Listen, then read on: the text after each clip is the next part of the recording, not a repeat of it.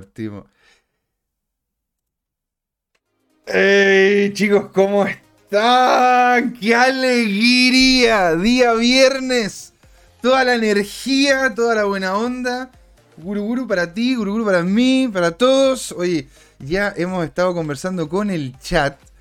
¿No es cierto? Estamos aquí con Coque Fisher, estamos con Tomicro 2021, estamos con, bueno, está Jorge ahí también tras bambalina, nos están hablando en varios chats en Instagram, así que les agradecemos a todos.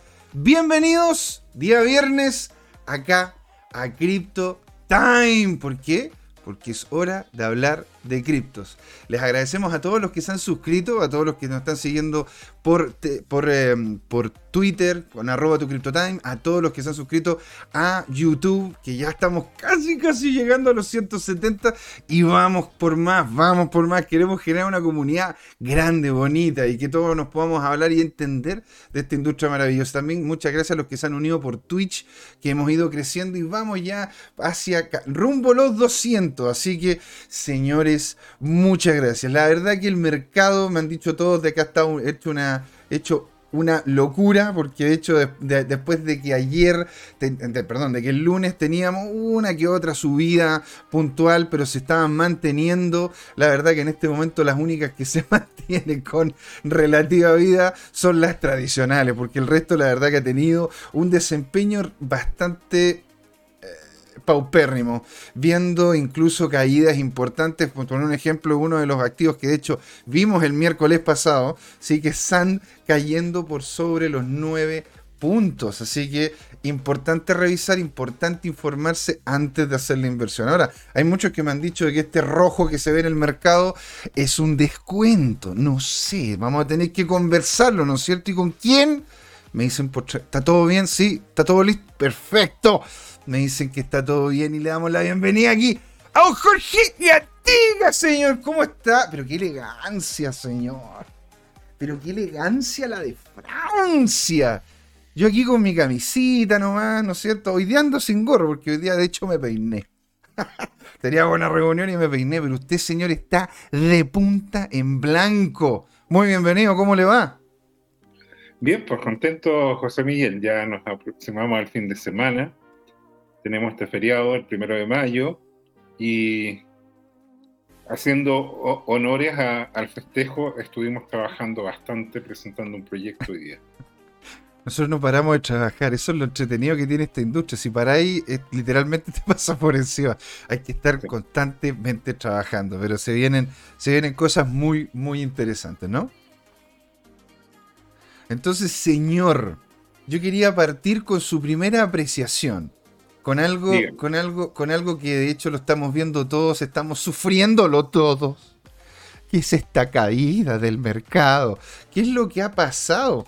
Porque de hecho, a ver, Bitcoin ahí está aguantando, está aguantando los 30 y los, entre 38 y 40 y los ha ido aguantando un rato ya.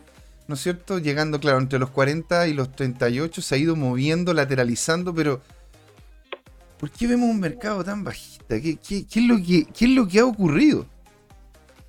Bueno, lo que está pasando, José Miguel, es que todos los mercados en el mundo están sufriendo, tanto las acciones tecnológicas como incluso los commodities. Entonces, eh, ha sido difícil eh, soportar esta depresión del mercado y, bueno, eh, cuando llueve todos se mojan, es tan simple como eso. Exactamente, de hecho, aquí, aquí de hecho lo estoy, lo estoy viendo, en, sobre todo en, los mercados, por poner un ejemplo, a ver, si vemos, si vemos el, el Nasdaq, el Nasdaq está 5 puntos abajo, Apple está 6 puntos abajo.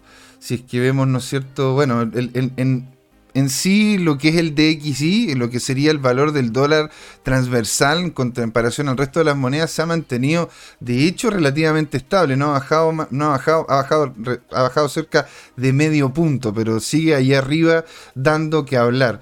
Es la verdad que mm, está la cosa bastante complicada. ¿Por, qué dirías tú que en este momento y ahora es donde donde este tipo de bolsas están empezando a recibir más, más, más duro?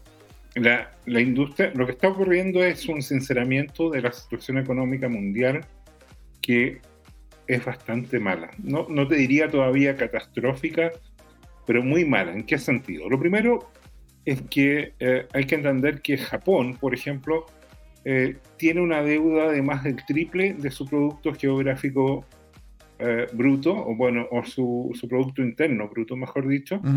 y, y, supongo que tú ganas un millón de pesos mensuales en pesos chilenos, y por lo tanto al año ganas 12 millones de pesos. Y supongo que tu deuda acumulada son 36 millones de pesos. Entonces la gran pregunta es cómo te las ingenias para pagar esa deuda que es tres veces tu producto anual. Entonces, esto que le pasa a una persona y que le cuesta porque tiene que generar excedentes y tener una calidad de vida muy desmedrada para poder ir amortizando esa deuda. Entonces, eso es lo que le pasa a Japón. Japón lleva décadas con una deuda que no para de crecer. Eh, eh, era una deuda que estaba con intereses bajos, pero ahora que los intereses están subiendo en todo el mundo, cada vez se le eh, complica más pagarla. Y por lo tanto, lo que está ocurriendo entonces es que tienen que, en la práctica lo que está ocurriendo es que se deprecia la moneda. ¿ya? Y, esta semana nomás vimos que el yen cayó más, que, más de un 10% en, en, el último mes, entonces eh, eso qué es lo que hace que todos los japoneses sean más pobres, ¿ya? Eh, eso provoca, ¿no es cierto?, esa depreciación provoca un alza del dólar, lo cual hace que importar sea más caro y a su vez exportar sea más conveniente y los hace más competitivos pero también castiga mucho al patrimonio de los ciudadanos. Y, y eso que está pasando en Japón se va a ir reproduciendo en una serie de otros países, de los cuales muchos de los países más pobres, más débiles, van a tener una, una situación económica tan desmedrada que mm. van a entrar en default. Eh, sus bonos, por ejemplo, su deuda soberana, van a ser en la práctica impagables, se van a tener que negociar, por lo tanto se les cierra el acceso al crédito. Es como que si tú tienes líneas de crédito y tarjetas de crédito, de un día para otro te dicen, ¿sabes qué? No va más. Y por lo tanto empiezan a pagar toda la deuda de la tarjeta y naturalmente tú no puedes y no tienes nueva crédito y, te empobreces. Mm. Y eso está ocurriendo en todo. Y no es que el dólar estadounidense esté subiendo. Eh, lo que está pasando es que una serie de otras monedas en el mundo están bajando. Claro, esa es la cosa.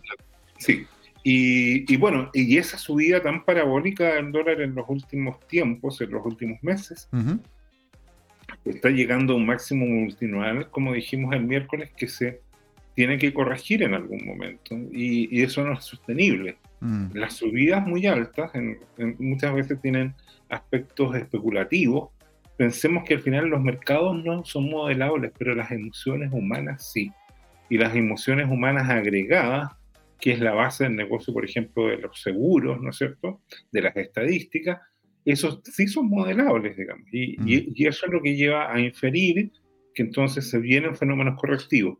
El dólar, de todas maneras, en algún momento se va a depreciar porque pensamos que se está dando el peor de los escenarios. Lo conversamos extensamente el miércoles tiene que ver con que cayó el producto geográfico, el producto interno eh, de, de Estados Unidos eh, se esperaba que creciera un 1% y creo que cayó un menos 1,4%.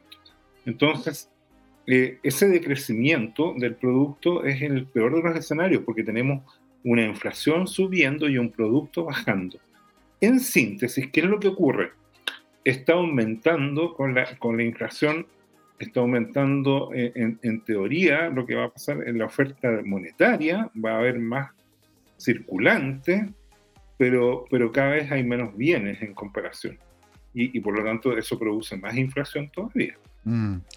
O sea, es que en realidad, bueno, hay algunos países los cuales de hecho habían tenido problemas con el tema de la exportación, dado el valor que han tenido sus monedas, que se han ido apreciando mucho en el tiempo. Uno de esos problemas, de hecho, ha sido Japón. ¿No es cierto? Que bueno, ellos tuvieron una hiperinflación y bajó, bajó mucho lo que fue la capacidad adquisitiva de, de los mismos japoneses. Eh, y ¿Cuándo tuvieron una hiperinflación? No, perdón, perdón, una hiperinflación, perdón. Una han tenido una deflación de forma consistente y eso ha perdido, ¿no es cierto?, capacidad de... Ya, perdón, perdón.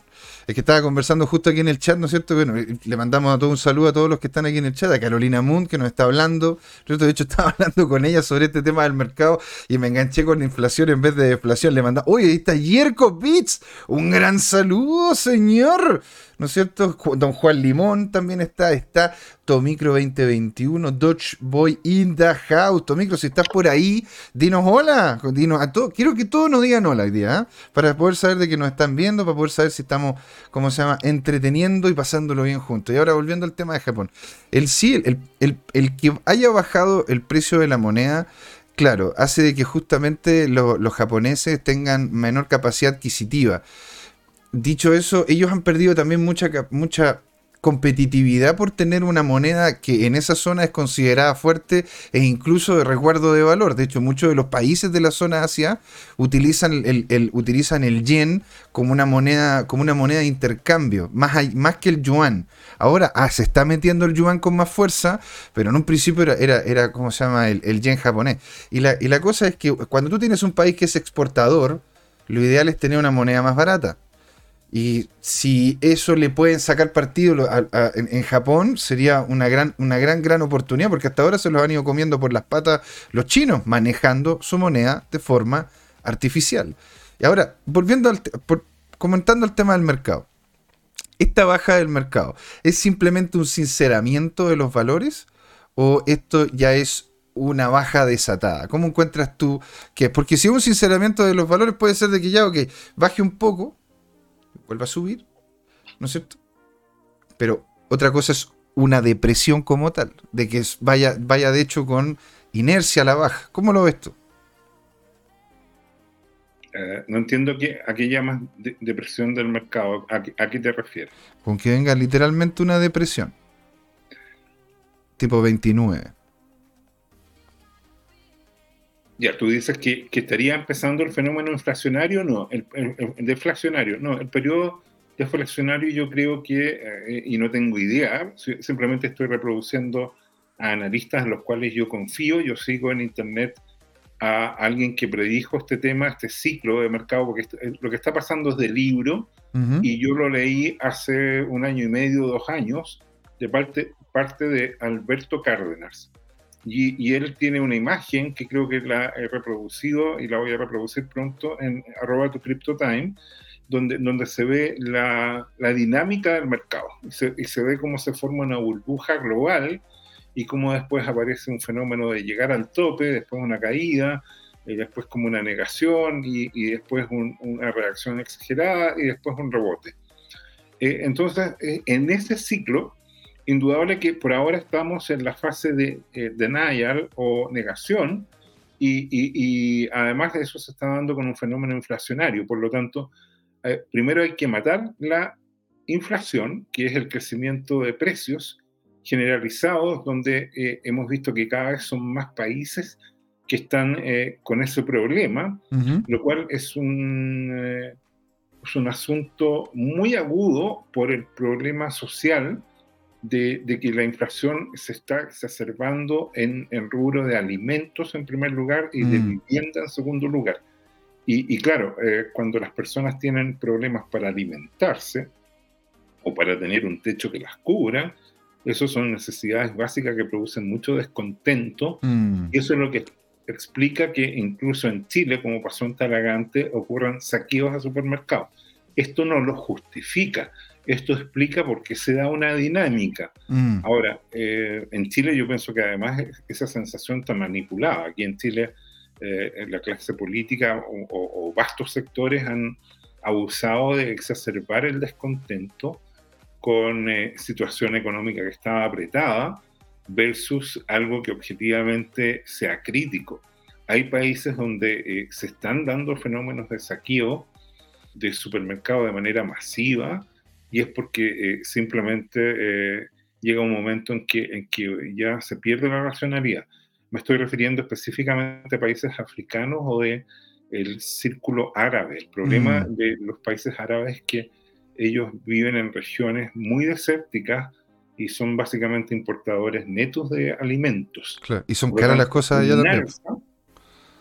Que son caras también las cosas allá, o sea, casi la gran mayoría de lo que se consume en ese lugar o se importa, y si es que se llega a producir ahí son en granjas artificiales, que son claro, y no tienen sustitutos sencillos, por lo tanto, estoy pensando en países grandes como Egipto, donde tú tienes decenas de millones de personas en situación muy precaria, y, no es sencillo proveerlos a menos que, no sé, eh, o, mejora su situación económica global de competitividad, o, el Estado directamente adquiere una dinámica de endeudarse eh, y les provee subsidios para eh, compensar a la gente más desprotegida. Pero el problema de eso es que eso no es sostenible porque en un enfoque donde las tasas de interés están creciendo cada vez más, por escasez de capital, eso genera una dinámica que, en el corto plazo ya empieza a, exceder la capacidad de crédito de los estados. En síntesis, eh, todos los lugares eh, son países donde las monedas locales están sufriendo una fuerte presión mm. y ahí viene la oportunidad para Bitcoin en primer lugar y algunas cripto en segundo lugar, algunas pocas cripto. Eh, es que, mira, tú te ríes porque, claro, tú eh, dices, bueno, Sant se ve re bien, Luna, y no tengo duda que Luna todavía está en, una dinámica re interesante. Eh, hay que decir que esta semana a mí me sorprendió. Yo, yo por mala influencia tuya, ah, sigo los rankings de las monedas emergentes y las capitalizaciones de los proyectos. Estoy entrando de a poco en tu corazón, Jorge. dilo, dilo, por favor. Y hay dos cagón esta semana se le metieron dos eh, proyectos en la capitalización top 10. UST, que es la estable, y, Luna. Y, va camino con una tercera proyecto. Eh, eh, en síntesis, alguna gente ve a Do Kawon, lo ve como, como, como el Elon Musk del mundo cripto, y es interesante. Ahora, la gran pregunta es si, tal como pasó con Elon, que Elon ha estado varias veces a punto de quebrar, pero saca los proyectos adelante. La pregunta es si el esquema que tiene eh, en, el ecosistema de Terra, digamos, es un ecosistema sostenible o llega un momento en que entra en una dinámica sí y se desploma. Pensemos que parte de eso le pasó a un proyecto que nosotros respetábamos mucho, que es Cardano, y Cardano cada vez se ve peor aspectado. Y aquí la clave de todo este tema es que por un lado tienes que tener el diseño mm. Eh, simple y robusto de un proyecto como Bitcoin, más un equipo de gente, un ecosistema de gente que sea capaz de eh, ir entregando de manera consistente lo que prometen. Y aquí vemos proyectos como Ethereum, que, que ha tenido problemas de credibilidad y, y, en mi caso particular yo tengo una mala opinión del diseño de Ethereum. A mí me da la impresión de que es un eh, armado que, que, que, tiene muchas vulnerabilidades los hackeos de los breaches los demuestran, pero, pero no hay duda que, que ofrece valor, tiene una propuesta de valor y, uno esperaría que en algún momento Ethereum cumpla esa promesa y uno podría llegar a verlo en uno o dos años más eh, en eh, valoraciones sobre el doble de lo que está ahora. Decir, por ejemplo, que eh, Jamie Dillon, que, que, es el jefe máximo de JP Morgan, eh, esta semana se refirió a que Bitcoin de aquí a cinco años puede valer mil por ciento más, o sea, crecer diez veces. Entonces, eso es interesante, porque estamos hablando de una persona que hace ocho años, diez años opinaba que Bitcoin era una estafa y que eh, tenemos una colección que de hecho la publicamos en arroba de tu CryptoTime. Pero bueno, a ver, eh, ¿cuántas personas, ¿cuántas este personas se han dado vuelta una vez que han investigado realmente? Sí, ahora lo, Ahora, yo no quiero eh, insultar a Jamie Dillon porque quizás si yo fuera jefe máximo de JP Morgan estaría jugando el mismo juego que él. ¿Y cuál es el problema? Es que eh, Bitcoin es un proyecto descentralizado que va a la esencia del monopolio que tiene la banca y los bancos centrales. Y ocurre que eh, hay que decir que JP Morgan en todo este periodo ha colocado más de 170 solicitudes de patentes de sistemas cripto que tratan de copiar a Bitcoin. Mm. Y como la oficina de Estados Unidos de patentes y marcas es muy seria, los rechazó porque fallaban en el componente innovativo. Decían, bueno, esto es una copia de Bitcoin. ¿Por qué te vamos a dar una patente de exclusividad y te vamos a proteger con algo que ya existe, con un problema que ya fue resuelto? Entonces, tú, Bueno. tú ves ahí, es- es- esto es un juego, entre comillas, relativamente perverso, pero dentro de todo sincero, que tiene que ver con que si tú tienes un competidor Ujú. en el sistema capitalista, bueno, en cualquier sistema en realidad, tú tratas de desplazarlo. Porque al final, Bueno, como, como, como lo que pasa, ¿no es cierto?, con los autos Tesla y con lo que está invirtiendo ahora el tío, el tío Jeff Bezos, que son unas camionetas eléctricas que son bien interesantes. Bueno, en el mer- en- ese, es el, ese es el mercado. Ahí va a haber Sí. gente que ve un mercado, que lo ataca primero, gana, gana una cantidad importante de ese, de ese porcentaje, del Sí. porcentaje de mercado, y después vienen los competidores. Ahora, una de las preguntas que tenemos en el chat para ti, Jorge. a ver, Nos comenta ahí Alexis Lavado, nos dice, ¿dónde puedo buscar a Alberto Cárdenas? ¿En Twitter o solo sí, libro? sí, sí, dé- déjame buscarlo yo, lo tengo en mis contactos, entre paréntesis, cuando tengan dudas, conéctense a arroba tu CryptoTime y vean a quiénes seguimos nosotros. Son como 500 analistas, estoy, estoy exagerando, quizás 450, ya no me Claro. acuerdo. Él, él se llama, en, en- en- en Twitter se llama arroba a Cárdenas FX. ¿Ya? A de hecho, tiene- Ah, Cárdenas. ¿todo junto? A Cárdenas, sí, ¿Sí? FX. A Cárdenas FX. Ahí cómo se llama. Te- Arroba, arroba a Ar- Cárdenas FX. Ahora, si tú lo buscas como por texto, aparece como Alberto Cárdenas CMT, ¿ya? Y, y bueno, eh, es interesante porque el, el pin que tiene, C- eh, el- Alberto Cárdenas 29 de mayo. CM, C, Alberto Cárdenas CMT, CMD de dedo. no, T, T de, T de Tesla. T de Tesla, C de CMT. Chipre, M de, Ya, de Manuel ¿De y T de? Tesla. de mamá, que viene el día de la mamá, Ah, y uy, ¿verdad? T de Tesla. Ahí está, entonces para, porque ahí como se llama, como nos estaba pidiendo Alexi, para podértelo mandar toda la info y quedamos cuadrados. Y la otra cosa que nos envió el chat, que de hecho le agradecemos mucho aquí a don Juan Limón por, por, por ese aporte y de hecho felices de leer noticias que ustedes encuentren interesantes. Me- nos las envían al chat, vamos, las vamos a ir comentando y podemos ir hablando también sobre, sobre ese tópico. Esto es lo que nos envía don Juan Limón, que dice que se avecina un shock de recesión en la Unión Europea. ¿O no? ¿En la Unión Europea? ¿Est- ¿EU? En todo el mundo. Unión Europea. Pero, eh, eh, esto- Estados Unidos. Ahí esto es está. European Union, dije ya, ok, pero es Estados Unidos, perdón. No, no, Estados no, Unidos. Pero es que mira, yo te diría que Europa ya está en esta inflación también. También. Porque eh, Europa, pensemos, Alemania, Alemania tiene inflación de dos dígitos ya. Eh, pensemos que les ha golpeado mucho el problema de energía eh, y que se le dispararon eh, eh, los precios de la energía. ¿Para qué decir Gran Bretaña? Gran Bretaña fue la primera que tuvo esta- este crecimiento meteórico del gas. Hay, hay ciertas unidades que recuerdo que pasó de 400 a 1600. Imagínate, se cuadruplicaron los costos de energía y, y, bueno, eso golpea en la inflación, golpea la actividad económica, eso deja a empresas, porque esto no solamente el gas es para calefaccionar hogares, sino que hay eh, procesos productivos de todo tipo que utilizan gas. Desde, pensemos, Alemania, Alemania tiene una industria automotriz gigante, Mm, tradicional y emergente en, en electricidad, en electromovilidad, y, y el asunto es que eh, eh, eh, esos materiales hay que fundirlos y la energía es eh, gasífera para fundirlo. Pensemos que Alemania, por influencia de la Merkel, en los últimos 20 años fue desactivando sus decenas de reactores nucleares que tenía. Y, y en este momento eh, Alemania tiene cero capacidad de generación de, de energía nuclear. pero Eh, son más lo cual- verdes, pues Jorge. Sí, bueno, harto, har- harto verde se están poniendo ahora que tienen que pagar la Se están poniendo azules por el frío. Pero es que esa es la cuestión donde de repente yo, yo digo, a ver, mira, es lo mismo, es, es lo mismo, porque de hecho no solamente cerró plantas nucleares, Jorge, también cerró plantas que eran termoeléctricas. Y empezó a generar una dependencia hasta ahora que se está viendo súper tóxica con Rusia. en donde si Rusia le cierra el gas, a ver, a ver cómo le va a los alemanes.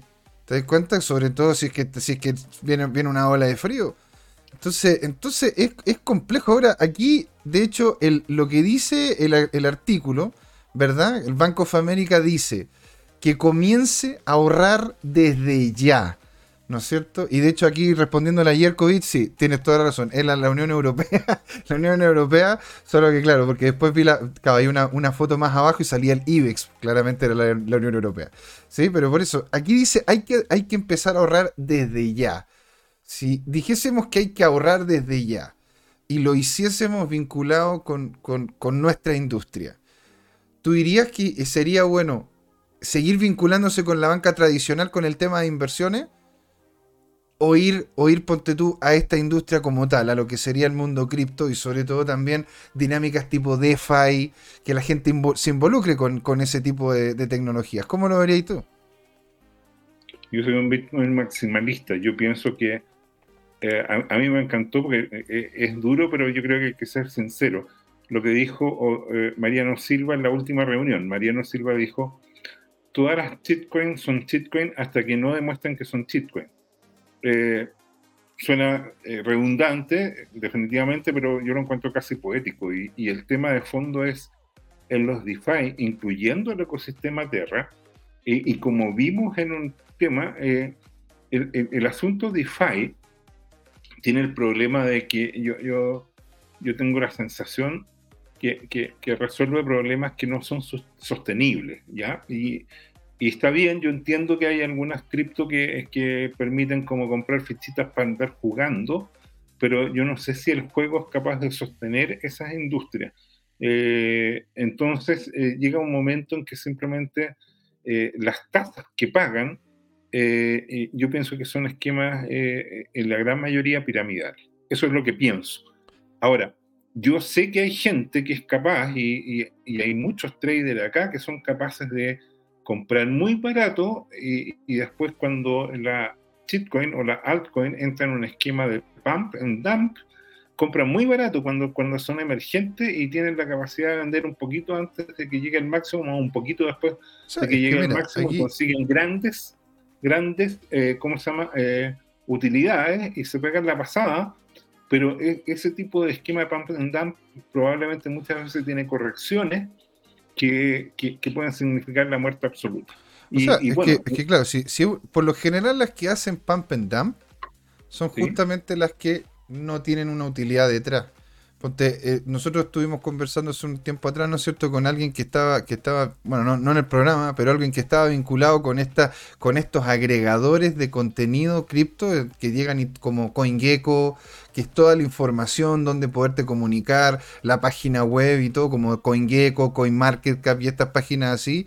Y él decía de que en realidad veía que algunas cripto venían subiendo como avión porque llevaban la contabilidad de la, de, la, de la comunidad, de la cantidad de personas que seguían a esa moneda y veían cómo justamente, si y, de hecho, mientras más rápido crecía, era porque de hecho por dentro mucho contenido no tenía. Y de hecho, porque hay algunas, como esta, ponte tú, ¿no es cierto? Que es la. A ver, puede ser que la, que apreté mal. Ahí está.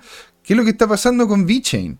VeChain es un proyecto que yo personalmente le encuentro, le encuentro seriedad aparte de que está vinculando una solución real y útil de lo que es el mundo cripto, las monedas cripto. Te fijas, la tecnología blockchain.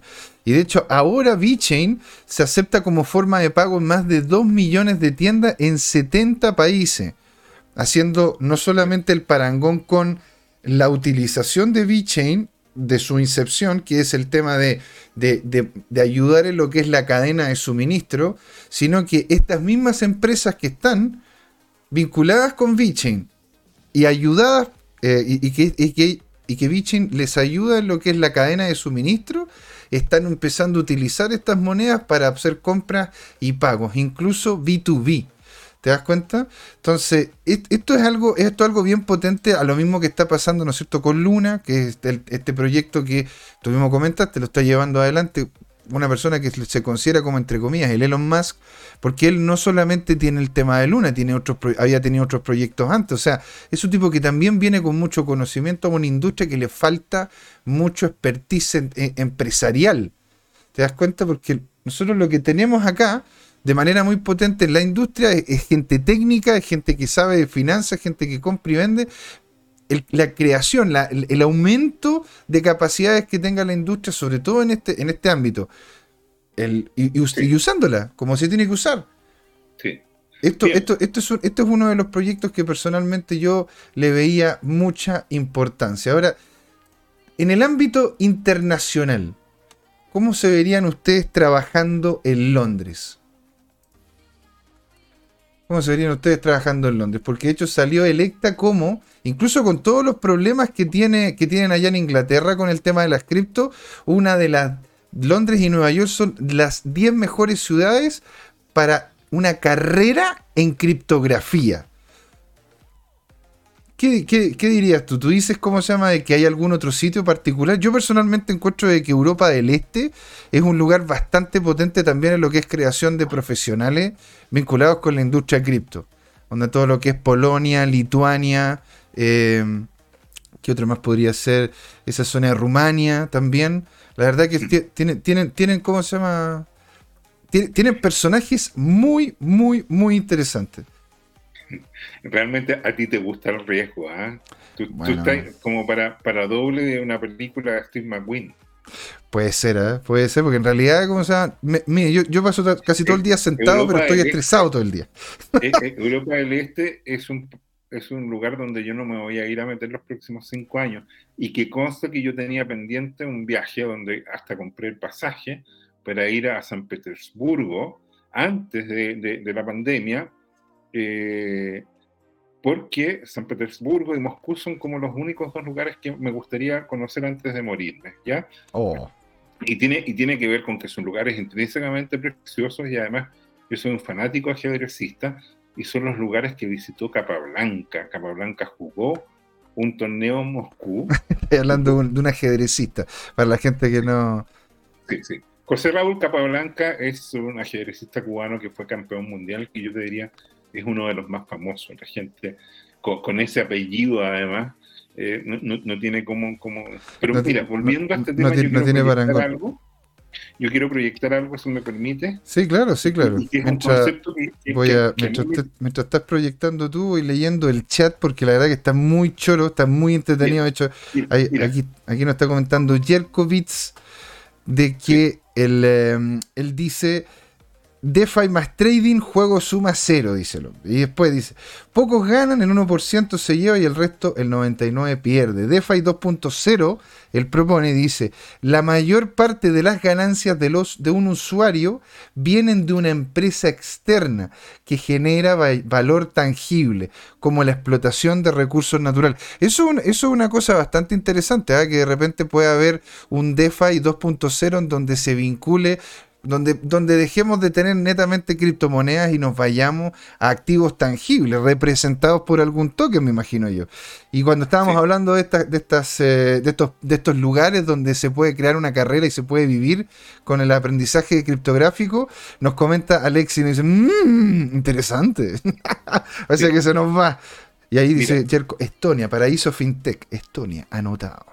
Mira, lo que estoy proyectando es, de alguien que me gusta, que hace análisis técnico. Análisis técnico es astrología para hombres. Eh, y yo pienso que efectivamente eh, es, parecida la, la, cita a la de Mariano Silva.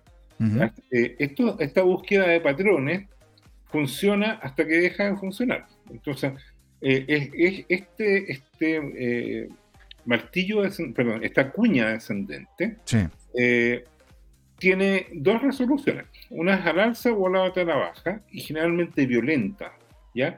Entonces esta cosa se puede ir eh, a 30 mil dólares tranquilamente, o puede rebotar y subir a 45 mil, 53 mil dólares de, un viaje, cuando digo de un viaje en menos de un mes.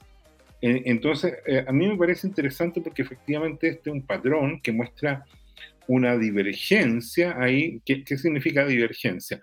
En que el precio está bajando Y el RSI, que de alguna manera eh, mide la volumetría también, eh, mm. está subiendo. esa divergencia generalmente es alcista. y las estadísticas, si recuerdo bien, es que el 60% de estos triángulos se resuelve a la, al alza, y el alza intempestiva y, y, y, contundente. Y también como un 38% se resuelve a la baja. Entonces, eh, esto es interesante, eh, eh, sería una apuesta con dedos cargados. a mí me gusta este tema porque es simple, él, lo ve para las últimas dos semanas de mayo, pero si uno empieza a revisar con el concepto de, cuña descendente, hay una serie de, y, Bitcoin, hay una serie de, otros análisis que están acá que, que, lo ven incluso sobre sobre otros escenarios. Solo para poner un ejemplo, ahí se pueden entretener ustedes viendo. Ah, ojo, y si tienen alguna duda sobre lo que es el RSI, nosotros con Jorge tuvimos una, una, una, llamada, ¿no es cierto? Un programa donde estuvimos con, Luis Armando González y él explicó ahí en detalle sobre ese sobre ese, sobre ese estocástico. En caso que tengan duda, pueden ir, ¿no es cierto?, a, a CryptoTime en YouTube y ahí va a estar el video con la explicación correspondiente. Ahora, ¿qué es interesante respecto a esto? Es que aquí tienes lo mismo, ¿no es cierto? y de alguna manera tienes eh, eh, este mismo gráfico y, decir que este es otro analista que hace sus otros trazados, que además mira dos dimensiones distintas abajo de indicadores complementarios al precio y que le da un rango que es cercano al famoso 37,3, que es el que usaba Highland para, para, ¿cómo se llama? para comentar que mientras el precio respetara ese soporte no, no pasaba mucho, ¿ya? Entonces, este es otro antecedente como para decir, ¿sabes qué? Que si el precio no se desploma de 37,3, esta cosa se podría resolver al alza, ¿te fijas? Mm. Y es interesante como tú ves acá que la dinámica del precio, dentro de todo lo que está pasando, eh, está siendo constreñida, ¿te fijas tú? Están esos martillitos que, que, le pegan, le pegan hacia abajo le pegan hacia abajo, ¿te fijas? Esto es muy gráfico, esto es re interesante. Ahora, esto es lo que está pasando en dos semanas, y lo mismo eh, se puede ver en una dinámica más de multi, eh, multimeses, digamos, que, es lo que a mí me interesa. A mí me interesa esto en la perspectiva de, largo plazo, ¿ya? Dicho eso, ya nos acercamos a a ir cerrando esta sección. No sé ¿Estáis seguros? Porque nos quedan, nos, quedan todavía, nos quedan todavía algunos 12, 12, 13 minutos. Ah, sí. Sí, claro, por eso. Y de hecho, yo quería preguntarte sobre lo que va a ocurrir con Binance y Rusia. No sé si, no sé si supiste lo que pasó. No, no tengo idea. Cuéntame. O sea, es que de hecho, bueno, y esto es. Eh, a ver, espera, voy a colocar, ¿no es cierto?, la noticia correspondiente. Ahora es divertido porque eh, Bitcoin es descentralizado y Binance es centralizado. Es centralizado. o sea, sin embargo, a mí me cae muy bien esa Yo, yo pienso que es un aporte al ecosistema eh, y, pienso que. Qué interesante. Y, bloquea las cuentas vinculadas al Kremlin. O sea, habían ya personas que estaban vinculadas al gobierno, las cuales tenían sus cuentas, eh, sus cuentas, ¿cómo se llama?, en Binance. Se, produce después de que la empresa dijera que limitaría a los ciudadanos rusos que residen en Rusia a realizar depósitos de más de 10 mil euros. Porque, claro, o sea, que, porque la verdad que este, esta guerra y este, este conflicto ha afectado el, influjo de tanto de capitales como de cosas tangibles, ¿no es cierto?, a Rusia. Entonces, a mí me daría mucho susto de, de hacer eso. Yo yo realmente me, iría con pies de plomo con... bueno, ya hemos visto en más de alguna ocasión qué es lo que ocurre, ¿no es cierto? Si... De hecho, hay un, hay un, hay una, hay un canal de YouTube muy interesante que se llama Jake Tran.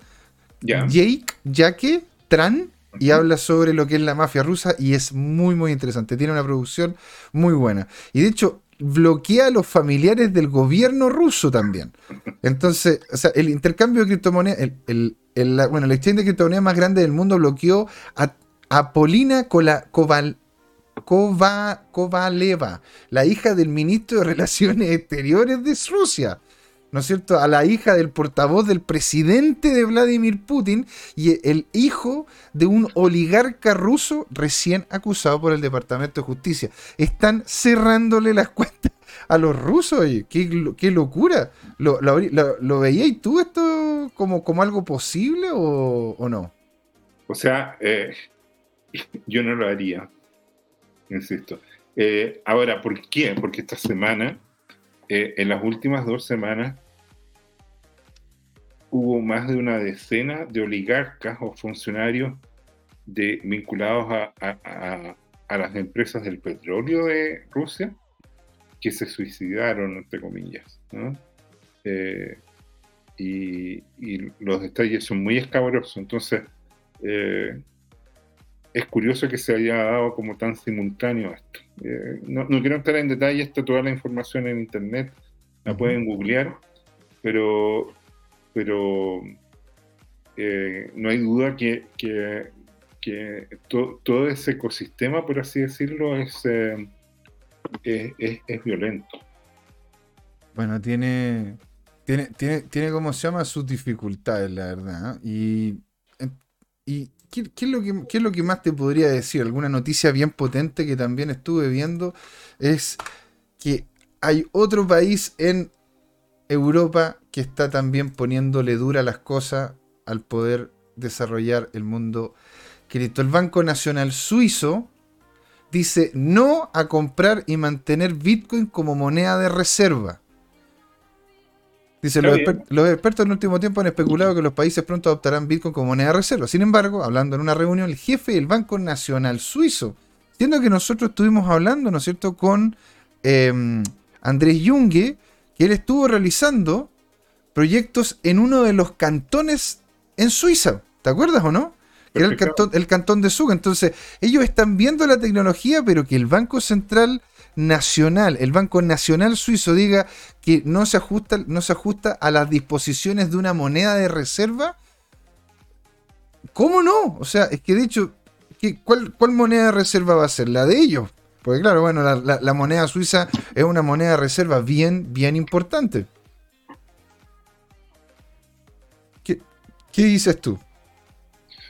Bueno, son actores interesados. Obviamente los bancos centrales eh, eh, no ven bien que, llegue una, clase de activo financiero a desafiar su monopolio. Eh, el tema de fondo es que cuando tú tienes un monopolio, tú te acostumbras a, a dictar las normas y a operar en este tema. Y aquí claramente Bitcoin es una tecnología que tiene una amenaza concreta para este tema y que en el proceso va a perjudicar a muchas personas. Pensemos en lo siguiente, mira, el cuadro global es que eh, la moneda reserva hoy día es Estados Unidos. Mm. Estados Unidos eh, hubo un tiempo en que estaba respaldada por oro y ya no lo está. Y entre paréntesis, el, Kremlin acaba de decir que van a sacar la versión del rublo. Va a estar, eh, respaldada por oro y por commodities. ¿Ya? Entonces, eh, eh, aquí tú tienes en que efectivamente la moneda de reserva del dólar que hoy día está operando, que hoy día se acaba de valorizar, que duda cabe, eh, de manera importante en una serie de países del mundo, tiene un gran problema y es la emisión inorgánica de Estados Unidos. Insisto con un ejemplo muy doméstico. Chile, por ejemplo, puede eh, producir con mucho esfuerzo, consumiendo mucho tiempo de personas, mucha energía, petróleo y electricidad de fuentes fotovoltaicas y lo que fuera, y logra enviar cargamentos, por ejemplo, por mil, por diez mil, por 40 mil millones de dólares al extranjero. Mm. Y, logra recibir ingresos y con eso paga sus deudas y sus cuentas. Bueno, Estados Unidos, si se le antoja, puede eh, emitir 10 veces más apretando un botón. Mm. Entonces, ¿qué, te está diciendo cuando, Estados Unidos emite inorgánicamente eh, decenas de trillones de dólares? ¿Ya? Que, que, nuevamente un trillón es un millón de millón de dólares. Que, bueno, el problema es que tú, tú si tienes un milloncito de dólares y, esta otra persona o esta otra entidad emite mil veces más, un millón de veces más, eh, diez millones de veces más, lo que tú te costó mucho esfuerzo juntar, entonces es una competencia desleal que, que te perjudica directamente el patrimonio. Mm. Y entonces Bitcoin, con, con, su inflación controlada, en que cada vez es, menos, es casi deflacionario, te diría yo, y, eso explica su apreciación desde menos de, un sextavo de dólar a 40 mil dólares hoy día, o 38 mil 500, y, que va a seguir cayendo y, debería rebotar en torno a los 37 mil dólares para eventualmente retomar su, su curso alcista en un mes más, en un semestre más, en un año más, no tengo duda que lo va a retomar, por, por la ecuación general de escasez, digamos. ¿Ya? Y hay que entender esto, esto, esto es, es una ley de, es como la ley de gravedad. La ley de gravedad te dice que no importa lo livianito y lo rápido que seas o que estés parado en un monte, si tú tiras un proyectil hacia arriba, la gravedad te lo va a caer y lo va a hacer caer, mm. a menos que esa velocidad sea la velocidad de escape, ¿ya? Que si recuerdo bien era como del orden de 11 a 12 metros. Eh, sí, pero para poder hacerla nosotros tendrías que tener el tiro, tendrías que tener un brazo de, un puber o un brazo, ¿no es cierto?, bien trabajado, una tenista. pero nivel Dios. Ningún, brazo, ni ninguna catapulta. Pensemos que eh, eh, en, el viaje de, Julio Verne a la Luna, lo que es un, es un cañón que dispara un proyectil. ¿ya? Mm. Y, bueno, ya se sabía la física suficiente como para, si recuerdo bien, la velocidad de escape es del orden de 11.000 metros por segundo. ¿Ya? E, e, esa es como la, velocidad crítica. Miedo. Bueno, todos los días se aprende Yo no tenía. entonces, cualquier cosa, incluyendo una bala o un misil que tú dispares, que sea más lento que eso, sube, sube, sube, sube, cada vez sube menos hasta que empieza a caer. Hasta que empieza a caer. E, eso, eso, se aplica a la física. Y si tú lo aplicas a, a la economía, lo que te dice es que cuando tú tienes abundancia de moneda, tienes escasez de bienes. Y cuando tú tienes escasez de moneda, tienes abundancia de bienes. Sí, pues tú, lo que estuviste diciendo de que perseguía, ¿no? Que la moneda persigue las cosas o las cosas persiguen a la moneda. Claro, eh, dependiendo de, la ecuación que tú tienes, entonces cuando un banco central se pone a emitir mucha moneda, ¿Mm? deja de ser una moneda de reserva y ahí se produce una inflación que, que, produce fenómenos indeseados en, en, ¿cómo se llama? en la economía.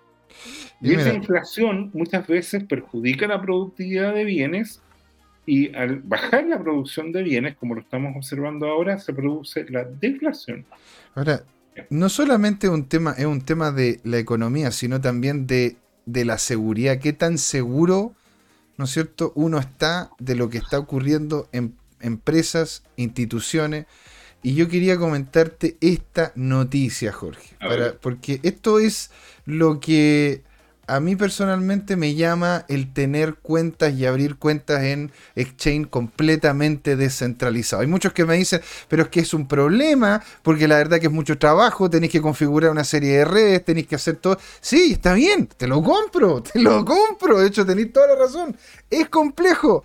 Pero una vez que haces todas las configuraciones necesarias, es simplemente apretar un botón y que se envíen las cosas, ¿sí? Porque imaginen, CEO de Coinbase aborda controversia sobre uso de información privilegiada de los empleados.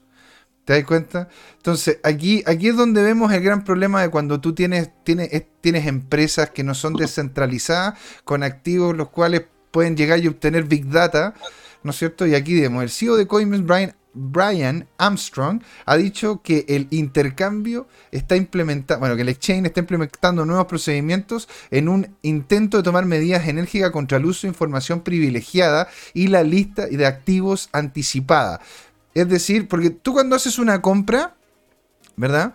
Cuando tú haces una compra, en, eh, cuando, más que una compra, cuando haces un movimiento de cripto en, en cualquier red, no es que sea inmediato, ¿sí?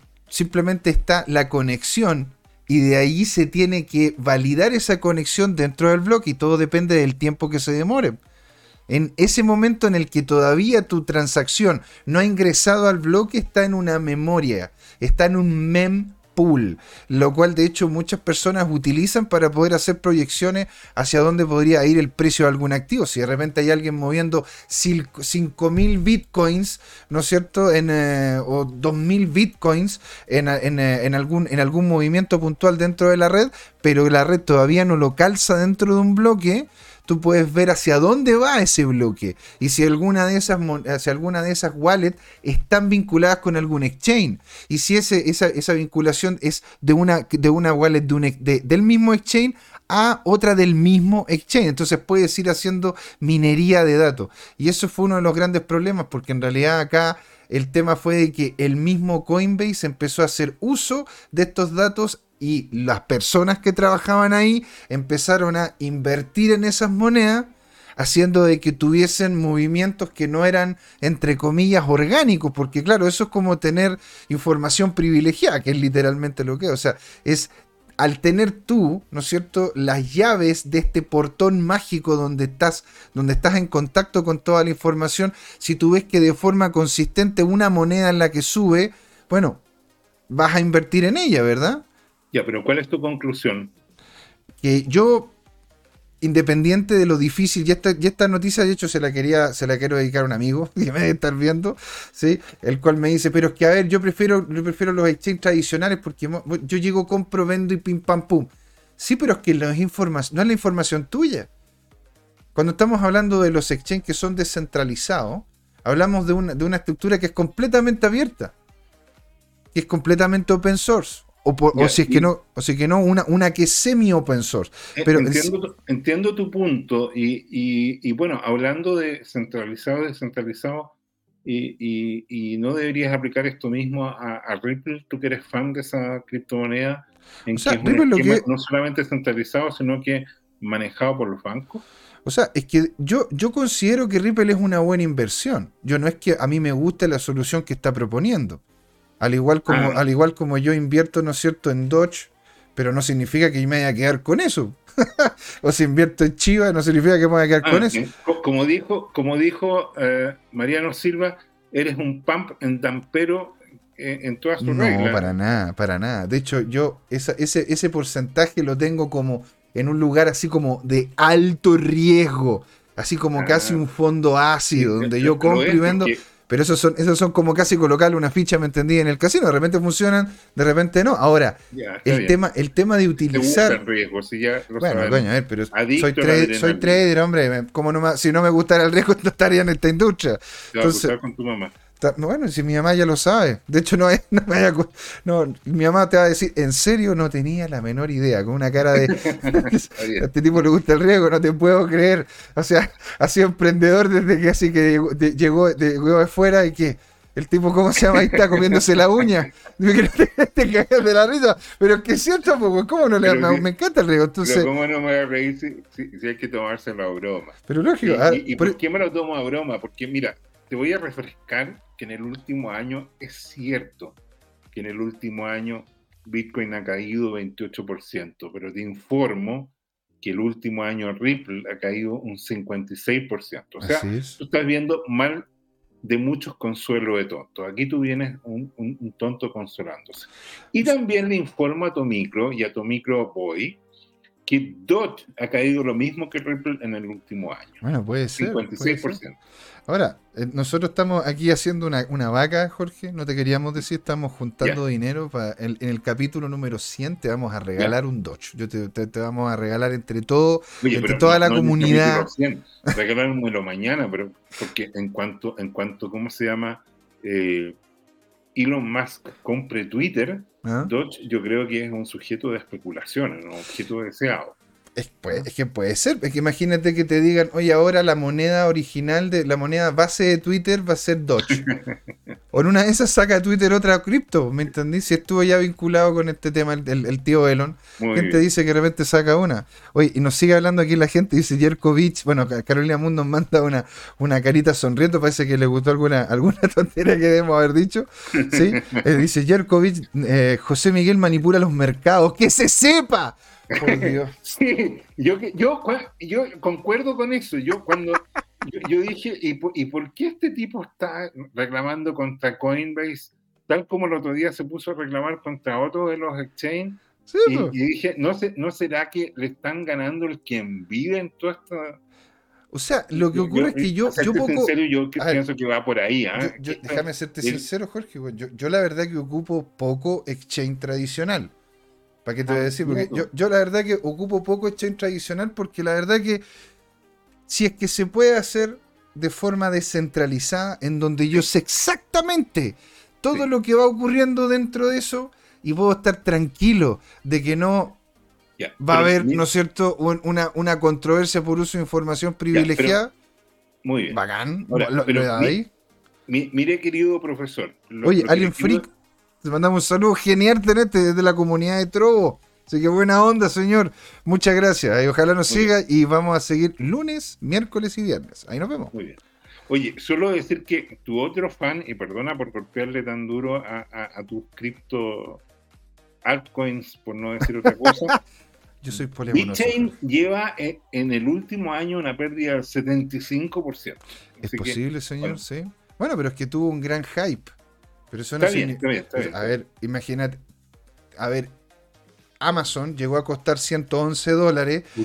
Después costó 6 dólares y de ahí volvió a subir ahora al, al valor que tiene. Onda, bueno, tú te tienes que dar también tiempo a la empresa de poder seguir desarrollando. El precio de la acción, el precio de la cripto, no es un vincula, un vin- no tiene una vinculación directa necesariamente con lo que está pasando dentro de la misma empresa. Porque imagínate, porque de hecho el mismo creador de Cardano está en conversación, bueno, según lo que dice el hombre, onda, el, el tipo aparece aquí en, en YouTube, de hecho más que nosotros, tiene casi una, una emisión diaria de, de- de- de conversación con la comunidad, en donde el tipo sale que está hablando con Elon para poder implementar algún tipo de capa blockchain, no dijo que era Cardano, no dijo que era Cardano, pero poder hacer una implementación de capa blockchain dentro de lo que es Twitter. Y si eso pudiese ocurrir, mira, Cardano una de esas se va para arriba. No. Qué bueno que mencionaste Amazon, te lo iba a mencionar igual. ¿Ya? Tú, sa- tú sabes que Amazon ha caído, pero una brutalidad en el brutalidad. último tiempo. Casi un tercio, casi un 33%. Fíjate que, por ejemplo, estoy viendo acá el gráfico en TradingView de eh, Amazon en... Ah, pero te lo, lo- te- El lo- cuatro- lo- lo puedo colocar acá, co- colócalo, el 4 de abril, ¿Cuál era el, el ticket ah, Amazon? Era MS, eh, AMZ, ¿no? AMZN AMZ. estaba a 3.300, estoy redondeando porque es 3.367, y hoy día cayó bajo los 2.490.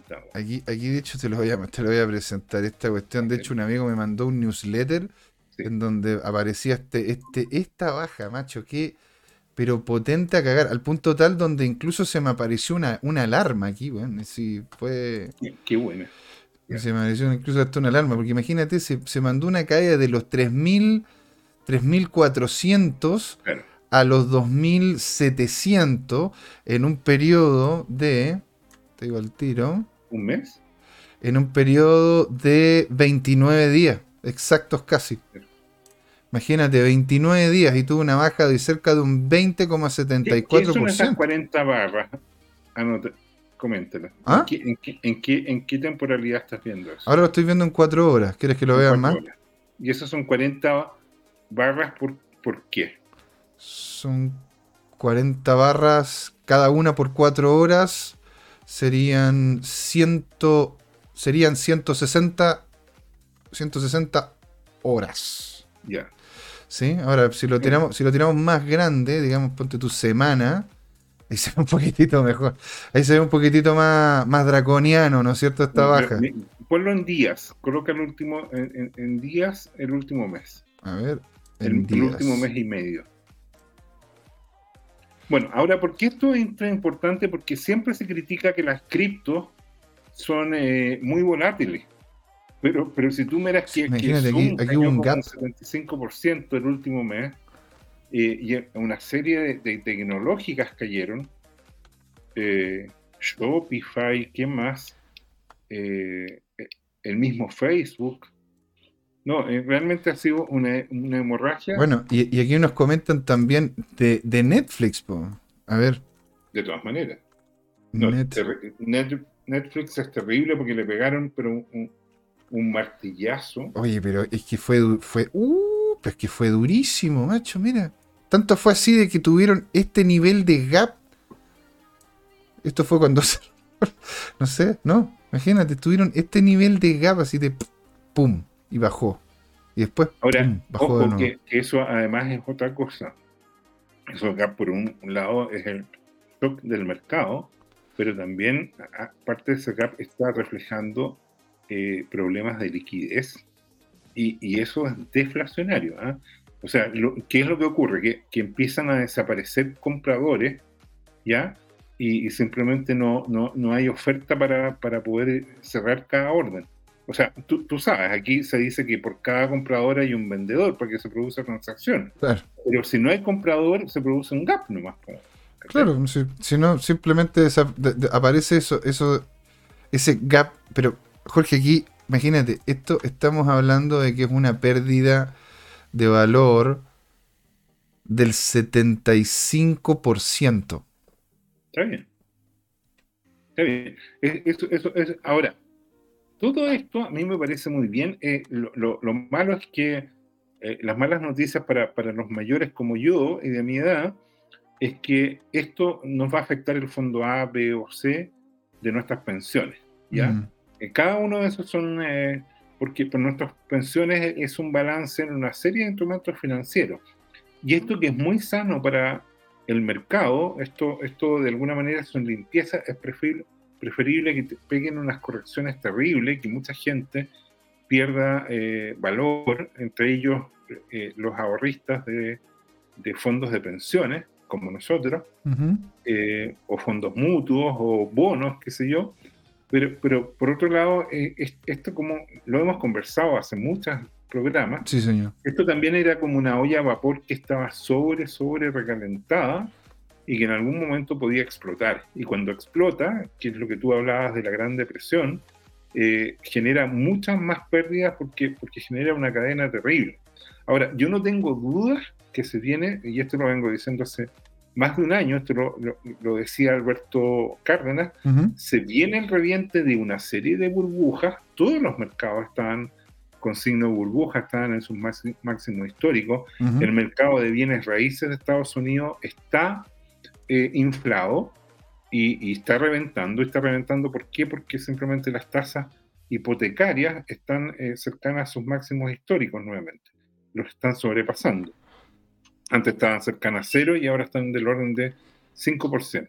Mira, nos dicen acá, todas las caídas recuerdan a lo que pasó con las burbujas de las .com. La, historia se volverá a repetir de ese COVID. Solo los mejores proyectos. Es que eso, es lo que ocurre. Es que eso. la gente por lo general dice, no, pero qué terrible. No. Pero es que, a ver, esto es la limpieza que de repente ocurre en el mercado, en donde terminan quedando los Google, los Amazon, los, los MakerDAO, los, eh, los VeChain y ese tipo de estructuras que son más serias. Antes de la pandemia se esperaba este reventón de burbujas porque estaban los precios Ahora, eh, eh, el tema es que estas burbujas demoran mucho en reventarse y aquí estamos viendo, yo te diría, esto no es un reventón de una burbuja, esto es eh, perder presión. Ahora, ¿qué es lo que pasa? Que el Nasdaq ¿Mm? es muy sensible porque los productos tecnológicos son muy dependientes del ciclo económico y el Nasdaq ha perdido, hay una serie de, empresas que han perdido hasta el 60% de su valor, ¿ya? hay un tweet que creo que yo lo reproduje en arroba tu CryptoTime, donde, eh, mostraba que esto ya es un tema sistémico. Esto no es solamente Netflix o, Amazon o lo que fuera, sino que todo el Nasdaq estaba muy inflado. Mm. Ya tuvo una corrección importante, en promedio yo te diría que está entre un 20 a un 30%. El susto que hay es que esto pudiera profundizarse en un esquema y pudieran caer nuevamente entre un 50 a un 80%. Eso ya ha pasado en otras ocasiones. ¿ya?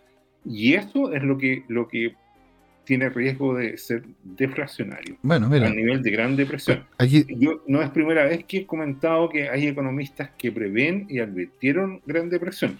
Hay tipos que han escrito libros sobre la siguiente gran depresión. Lo hemos dicho. Eh, eh, yo me acuerdo que hace más de dos o tres o cuatro meses te dije que algunos economistas creen que tenemos el peligro de una depresión comparable a la de hace 100 años, la del 29, ¿ya? Bueno, estaríamos, no, no, no sería algo, no sería algo que nos pille también onda de, de, de improviso por todas las cosas que han ido pasando también. Mira, Juan Limón dice, el problema es el aumento de precio de Netflix, las restricciones de compartir las cuentas y ahora de la introducción de anuncios para eso mejor ir a la TV de aire.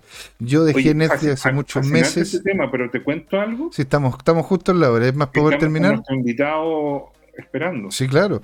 El, el mes subieron el precio. Me pasé a HBO Prime. Excelente. Bueno, y una última, última, última cosa, ¿no es cierto? Antes de, antes de irnos, irnos, ¿no es cierto? Es algo que nos preguntó de, nos preguntó, ¿no es cierto? Nuestro amigo Alien Freak, que dice, ¿qué es lo que opinamos nosotros de Baby Dodge?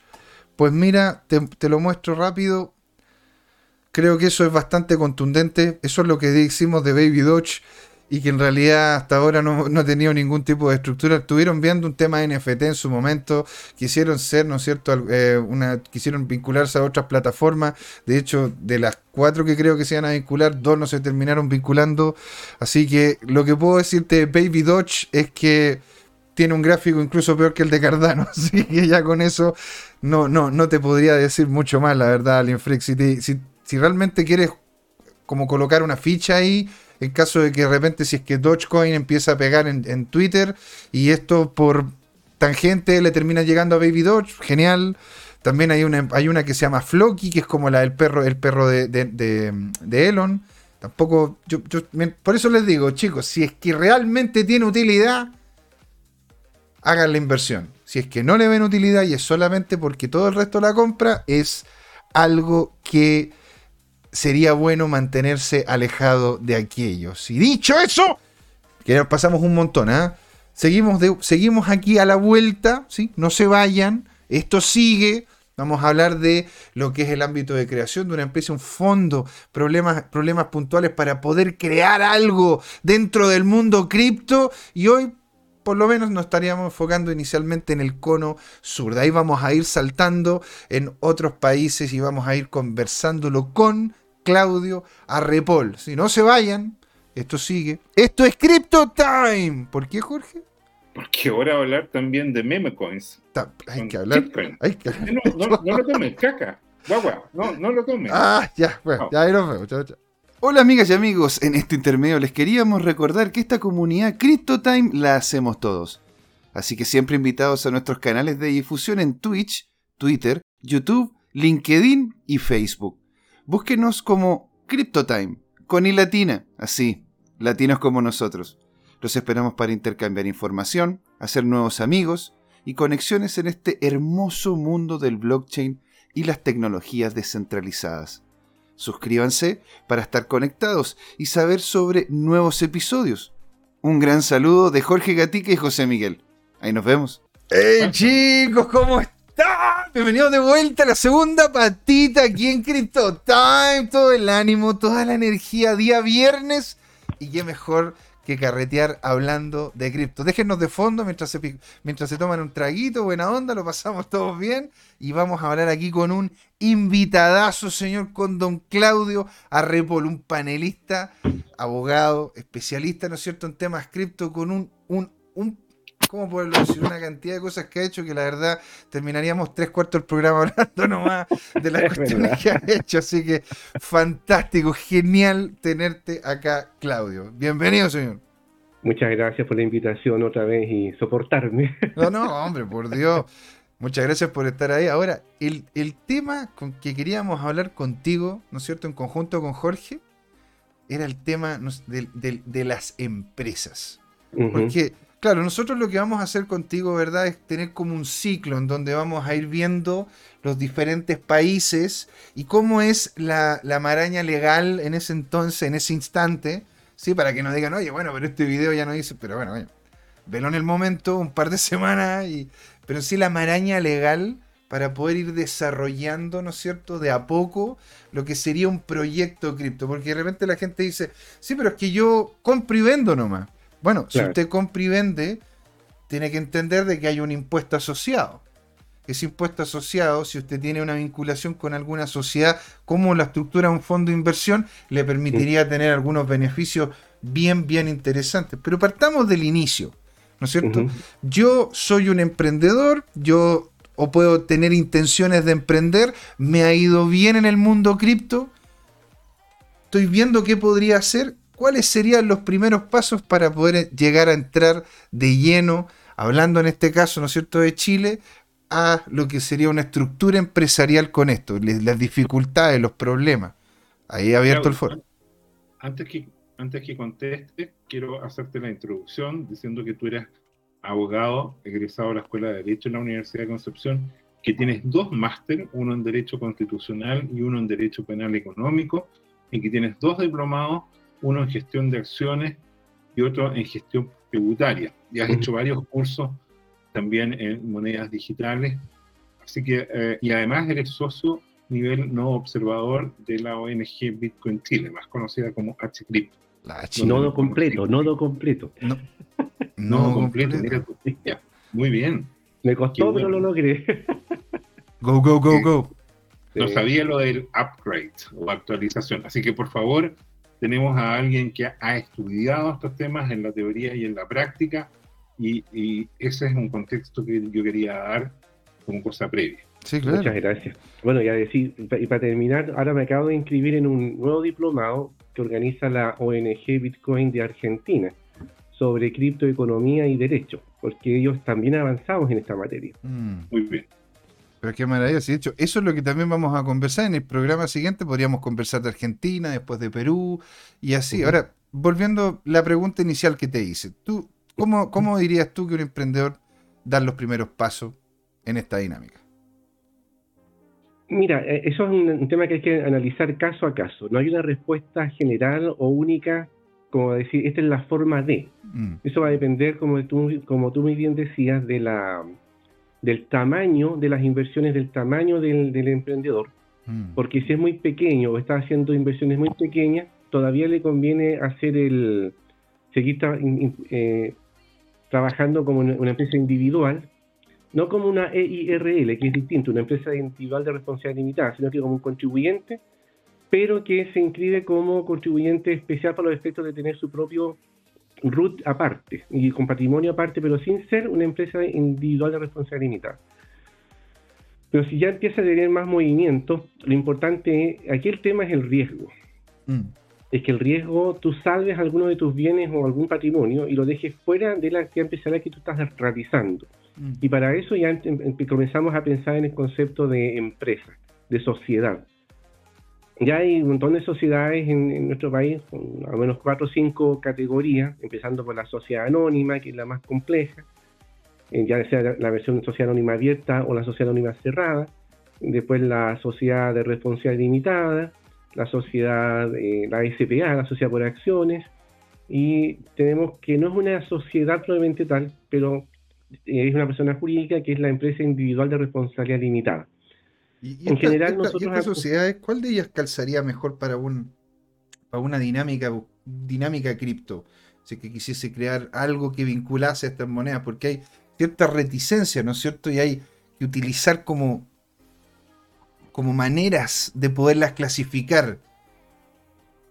Mira, en general yo recomiendo dos, la sociedad por acciones o la sociedad anónima y tiene que ver también con el tema tributario hoy día, porque normalmente se está discutiendo una reforma tributaria, pero hoy día una sociedad por acciones o una sociedad anónima es lo más aconsejable. La diferencia está en que la sociedad por acciones permite crear la sociedad con un solo socio, que viene extraño. y eso es interesante porque muchas personas parten solas y la, verdad es que tener un socio es un riesgo, tal vez parte del riesgo, ¿ya?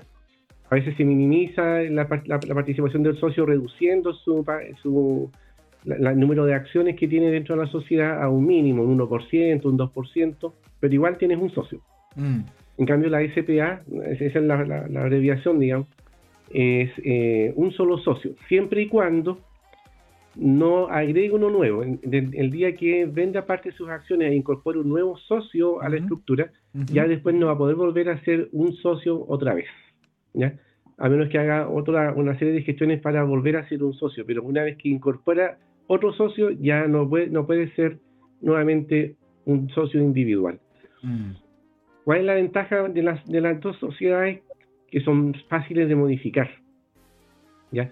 La, responsabilidad limitada, la sociedad responsabilidad limitada como una sociedad de personas, es el concepto legal, el concepto que es una, es una sociedad de, confianza. Mm. Nosotros hablamos de intuito persona. Intuito persona. Claro esa persona y no otra. Yo elegí a esa persona como socio. Es como el matrimonio, yo elegí, es como casarse. Uy, yo elegí a esa persona y a nadie más. Entonces las condiciones personales del, socio hacen que tú lo elijas o con él, entre ambos decidan formar esta sociedad. Por lo tanto, para sacarlo hay que hacer los mismos trámites que hiciste para formar la sociedad. Esto es la escritura social, el extracto, publicarlo e inscribirlo, que es dinero y es tiempo. Mm. En cambio, la sociedad por acciones, como son acciones, para sacar o entrar un socio, simplemente hay que registrar el cambio de socio en el libro, en el registro de accionistas. Y avisar, obviamente, impuestos internos. Eso es todo lo que hay que hacer y no hay que hacer ni un trámite más. Entonces, es súper cómodo para, para gestionar accesos de, de socios o no. ¿Yo puedo tener una sociedad por acciones, pero que esas acciones sean token? Sí, Sí, o sea, yo puedo llegar y entonces si es que soy un emprendedor cripto y digo, bueno, quiero tener quiero tener unas acciones, quiero tener mi empresa, pero la quiero tener tokenizada. Yo puedo simplemente agarrar y decir, yo tengo 10 acciones, estas 10 acciones las quiero las tokenizo en la blockchain que nosotros queramos, puede ser la Ethereum, la que sea, la tokenizo y los tengo ahí. Yo puedo decirle al Estado, mira, los que tienen estas cripto son dueños de estas acciones y por ende ellos son parte, ¿no es cierto?, de la empresa. Claro, lo que pasa es que la sociedad solo tiene acciones. ¿ya? La forma como se, como se pagan esas acciones es la, que determina lo que dices tú. Ah. Entonces tengo una acción X que vale, el, valor de la, de la, acción va a estar determinado por el, el, capital que tú tengas. Hay un capital inicial, pero ese capital va a ir variando en la medida que tú vayas desarrollando tus actividades en el tiempo.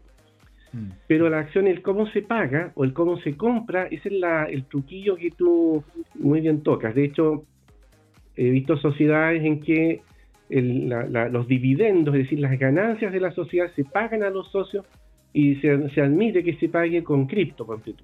¿Es porque, ¿Es porque se toman como especies? Sí.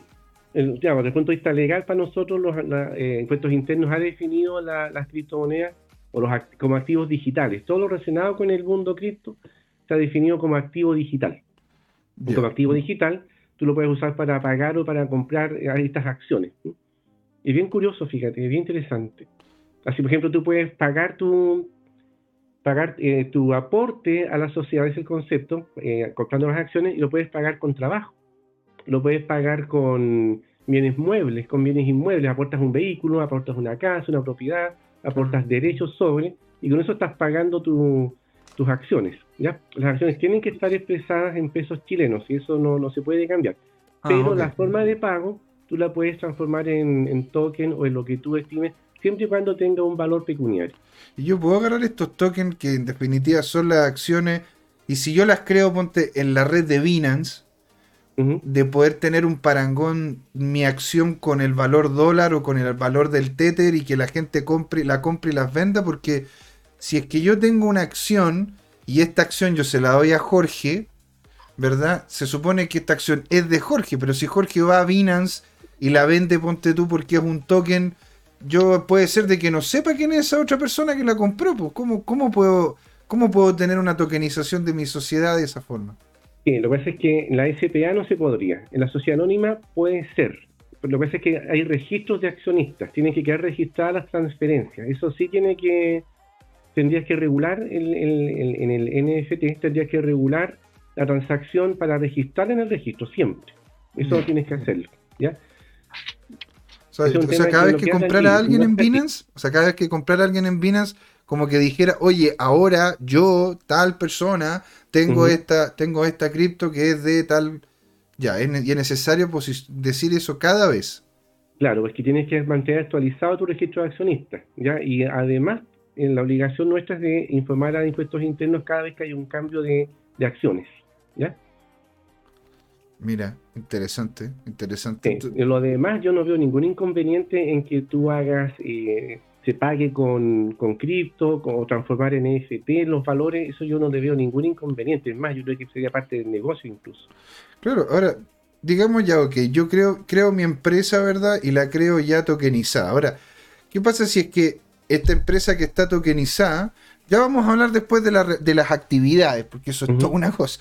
Pero ¿qué pasa si es que me llegan platas de afuera? Por poner, no sé, un ejemplo, Jorge bueno, es que Jorge está, aquí en Chile, pero no sé, un amigo de, allá de Alemania quiere ser parte de la empresa y me envía a mí desde afuera una moneda como un Bitcoin o incluso un Maker, que de hecho tiene como, como un matiz un poco más turbio que de repente las monedas más tradicionales, ¿verdad? Y me llega este capital como capital de trabajo, como el con el que yo quiero empezar a trabajar. ¿Qué tengo que hacer con ese capital? ¿Cómo lo ingreso? ¿Qué validación, no es cierto, tendría eso en lo que sería la estructura de la empresa? Tratándose de una sociedad por acciones, si alguien quiere eh, ser socio, tiene que comprar acciones. Entonces lo que, está, lo que estarías haciendo, la operación que tú describes, alguien te envía dinero para comprar acciones. Y ahí tú le vendes y eso queda registrado en el, en el registro de accionistas. Ya, ok. Pero necesariamente tengo que crear estos tokens nuevos para que haga la transacción no, la, SPA se crea con una determinada cantidad de acciones. ¿Y entonces cómo me podría ingresar esa plata a mí si es que yo tengo todas las acciones vendidas y nadie quiere venderlas? Tendrías que hacer un aumento de capital y crear nuevas acciones. Ah, tengo que crear nuevas, necesarias, porque no podría simplemente decir, oye, esto que me está entrando me lo, me lo donó alguien o me lo o de repente me está pagando por un servicio en cripto ¿Puedo pago de un servicio, es pago de servicio y se tramita como un, producto, un resultado de tu, de tu actividad empresarial. Buenísimo. Bueno, aquí Carolina Moon nos dice, eh, tanto atado para que el servicio sepa que estamos cripto. Totalmente, pues, Carolina. Eso es lo que ocurre. Y aquí dice, y si opero P2P, ¿voy presa? Eso P2P, eh, ¿cómo se llama? de par a par. Exactamente. ¿Va presa o no va presa? ¿Qué le va a pasar a Carolina? ¿Y por qué va a ir presa por operar por peer-to-peer? Esa es la pregunta que está comentando ella, no sé, porque dice... No, eso, digamos, una, transacciones de par a par, o P2P, son transacciones totalmente válidas, no hay ningún inconveniente con eso, ¿ya? Si la, recomendación siempre es, en todo tipo de operaciones, eh, pagar el impuesto, ¿ya? Eh, cuando se empiezan a generar ya figuras o estructuras para evadir impuestos, ahí entramos al tema ya de elusión y eventualmente un tema delictual, ¿ya? Mm. Pero si tú haces una transacción y pagas tu impuesto, no va a pasar nada, sino es una operación súper legítima y legal, salvo que a través de esta operación de peer-to-peer estés encubriendo una actividad ilícita, que ya es otro tema. Ah, bueno, no sé, Carolina, Carolina, ¿qué haces tú, hombre? O sea, mujer, ¿qué, ¿qué, haces tú, mujer? Yo no sé, de repente ahí tiene, tiene una máquina de papelito, pero si Carolina, porque por poner un ejemplo, hagamos un ejemplo muy clásico. Carolina tiene una florería o tiene una ferretería o tiene una panadería y llega alguien y le dice, yo a usted le quiero comprar pan, pero le quiero comprar con Bitcoin. No quiero boleta y quiero, ¿no es cierto?, que, que, ¿cómo se llama? Con el simple hecho de mostrar un QR, pim pam pum, y te pago. qué hace ahí Carolina? Tiene que emitir boleta igual. Tiene que ella emitir la boleta por el monto en pesos chilenos. Claro, si ella está eh, realiza una actividad grabada con IVA, entonces ahí tiene que porque ella está en, la transacción que tú dices, una persona paga por un producto que está recibiendo, no es un servicio, porque el servicio no está efectuado ahí, va solo la compra y venta de bienes muebles, ¿ya? Oh. Flores, pan, qué sé yo. Okay, Pero si es una prestación de un servicio, una asesoría, qué sé yo, eso no está sujeto a IVA, así que ahí no hay problema con el IVA. Entonces, si Carolina hiciera un servicio, porque no sé, ella diseñadora. O psicóloga, o, de repente, ¿no es cierto? Carolina, queremos saber pues, qué, es lo que, qué es lo que haces tú y así poder, poder incluso hacer una cosa tailor-made para ti. Aquí estamos para la gente que nos comenta en los chats, así que por favor, háblenos ahí, queremos saber pregunta que ya en todo caso es muy interesante porque muchas personas tienen dudas de lo que significa el P2P o qué es lo que representa realmente. Y el P2P es comprarse el intermediario, eso es todo lo que significa, lo que representa. Claro. Entonces, e, ella es psicóloga, ella es, eh, qué sé yo, si ella hace un servicio, ponte, si yo llego y llamo a un psicólogo o una psicóloga que venga acá a mi casa, por poner un ejemplo, yo voy al departamento y me hace una sesión de psicología. Si es que yo llego y le digo, mira, yo la verdad que no tengo pesos chilenos, porque soy un tipo especial y me gusta hacerlo. y, te voy a pagar, te voy a pagar en Bitcoin, ya te voy a pagar en Bitcoin. Y llego y yo le pago en Bitcoin, ¿no es cierto?, a Carolina por la sesión de psicología o por lo que, o por el servicio puntual que me, que, me, que me realizó. ¿Qué, pasa con eso? ¿Es diferente entonces al tema de si ella me trae un, un, producto o algo que tenga que yo que comprar físico? Claro, si se vende un producto, yo entiendo que hay que pagar IVA. Si se vende un servicio, hay que pagar la boleta de honorarios, el, el, impuesto el, impuesto que se paga por la boleta de honorarios. ¿ya? Eh, el problema es el otro, porque ella recibe cripto y se queda con las cripto. Mm. Entonces, cuando las quiera vender y transformar en pesos chilenos, eventualmente va a haber una diferencia entre lo que ella valoró al momento de que le pagaran y al momento de vender. Si esa diferencia es superior, es decir, recibe una utilidad, ahí también genera impuestos. Mm, mira, o sea, es un poquito más, más fino de lo que uno tiene que ver eso. ¿eh? Y bueno, ¿y, qué, pasaría si de repente... es tan simple para los establecimientos comerciales decir voy a recibir pagos en criptomonedas, porque después, claro, hacer la, la operación comercial en un momento ni un problema pero después, ¿qué hace con las cripto? En el momento que las transforma en, dinero, en este caso pesos chilenos, si hay una ganancia, una diferencia entre el precio de, en que lo recibió y el precio en que lo está vendiendo y una diferencia a su favor, por esa diferencia tiene que pagar impuestos, además. Y, y, qué fuerte. ¿eh? Bueno, aquí Carolina nos respondió, dice, resuelvo traumas y acepto Shiva.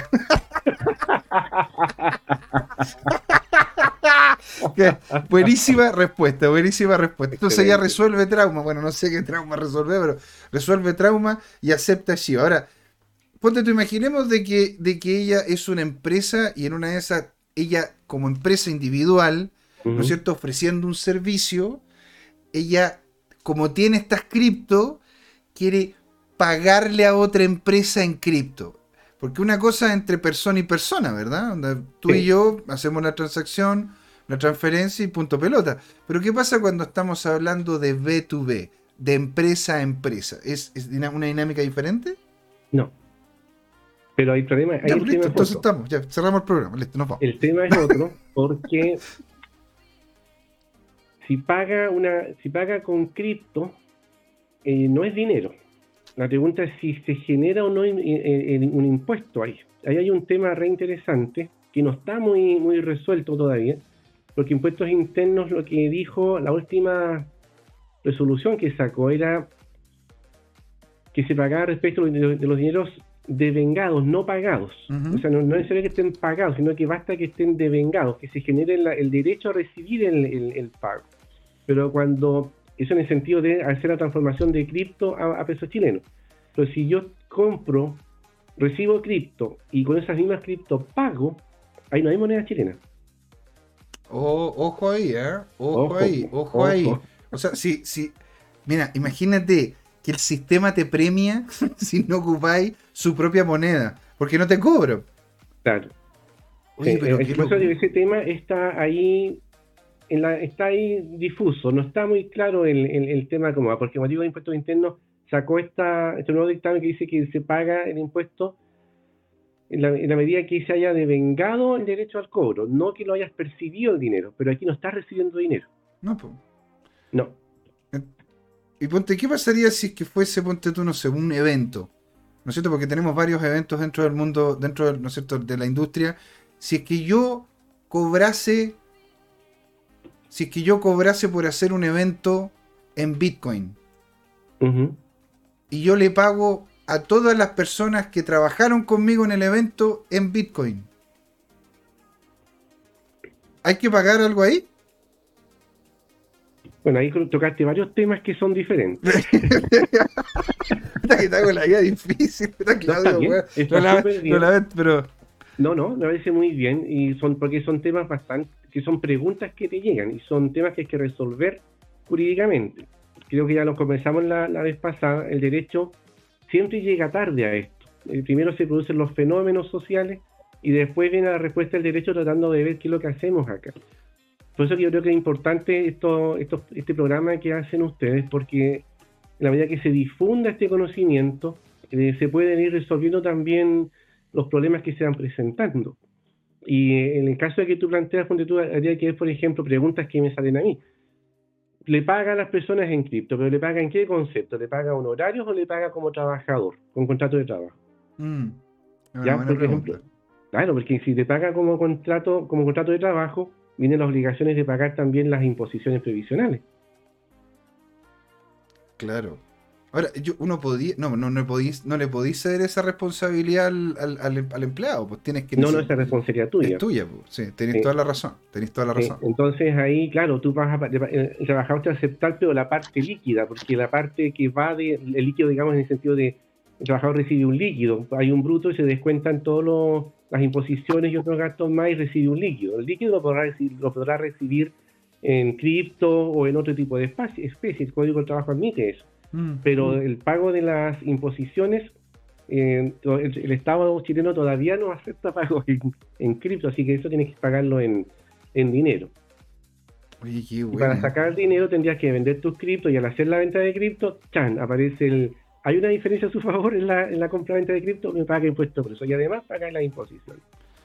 Oye, si me permiten, yo creo, eh, frente a esto, hacer dos disquisiciones importantes a propósito de esto, que, que va un poco más allá de, de, tu enfoque puntual a propósito de que este mes estamos cerrando eh, las declaraciones personales eh, a servicios de impuestos internos. Mira, lo primero es decir que en todo el mundo una serie de políticos que son expertos en detectar, en olfatear la posibilidad de meter y, lo digo con respeto, su mano a nuestros bolsillos, ya están viendo que efectivamente pueden grabar eh, las transacciones. El caso extremo es India, hmm. donde se van a grabar por un 30% de las ventas, imagínate, ni siquiera de las ganancias.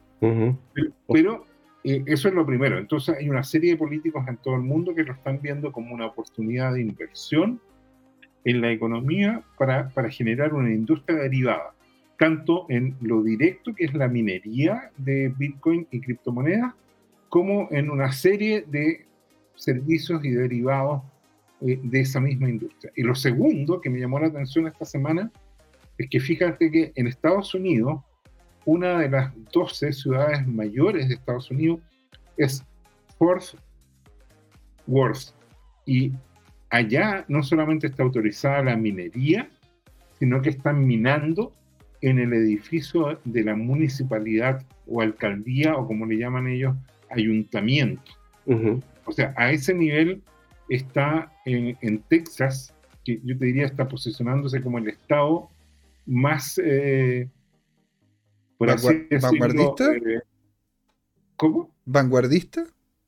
Más vanguardista, yo te diría estado friendly para las criptos. Ah, o cripto friendly. Ok, ok. Entonces, como para. ¿Fue como una pregunta, dices tú? Como para. No era un aporte, entiendo yo, qué interesante. Ah, en realidad, bueno, y aquí también han aparecido algunas preguntas en el mismo chat y dice, voy, a, voy a comentar la pregunta de una forma diferente, ¿verdad? pero, pero sí lo que, lo que dice a grandes rasgos, ¿no es cierto? ¿Qué pasaría si eh, el, el, señor Boric, ¿verdad? Aquí dice, mañana me, mañana el Bitcoin va a ser moneda de curso legal, copiándole a lo que fue el presidente Bukele. Mm. ¿Cuál sería el panorama? Ponte tú, ¿qué, es lo que podría terminar ocurriendo si es que fuera moneda de curso legal? Porque es diferente a moneda de curso forzoso, ¿verdad? No, es, lo mismo. Ah, es lo mismo. Ok. O sea, el peso chileno es una moneda de curso legal. Ok. Eso significa que si yo pago, o sea, nadie puede rechazar el pago en moneda, en peso chileno. ¿Ya? O sea, si tú vas a pagar, te dicen en la tienda Sayo, no, no acepto que pague dinero, págueme con tarjeta, págueme con de otra manera, pero no con dinero, eso no, puede ser, porque la, forma, única forma válida de pagar es, usando la, moneda de curso legal. Entonces, Bueno, a mí, me daban el vuelto de repente en dulces, me daban estos media hora con de sabor Coca-Cola. Eso es la medida que tú lo aceptes, pero si tú no lo aceptas, están obligados a pagar, a pagarte, a usar la moneda que corresponde. Esa es la, mm. moneda que se, emplea para hacer todas las transacciones en, un país. Entonces, darle a una moneda, a una cripto, por ejemplo, el, carácter de moneda de curso legal, es una tremenda ventaja, ¿ya? Porque yo podría pagar o en pesos chilenos o en cripto y la empresa que me recibe o la persona que me recibe no se puede negar a recibir ese pago. Tiene que mm. habilitar todos los mecanismos y medios para que opere ese, ese pago. Pero ahí tendría que ser validada como moneda, ¿no es cierto? Y tendría otro, otro, tipo de, otro tipo de uso también dentro de lo que sería el marco legal, ¿verdad? Claro, si ¿cómo llevas la contabilidad? ¿La llevas en pesos chilenos, en criptomonedas, mixto?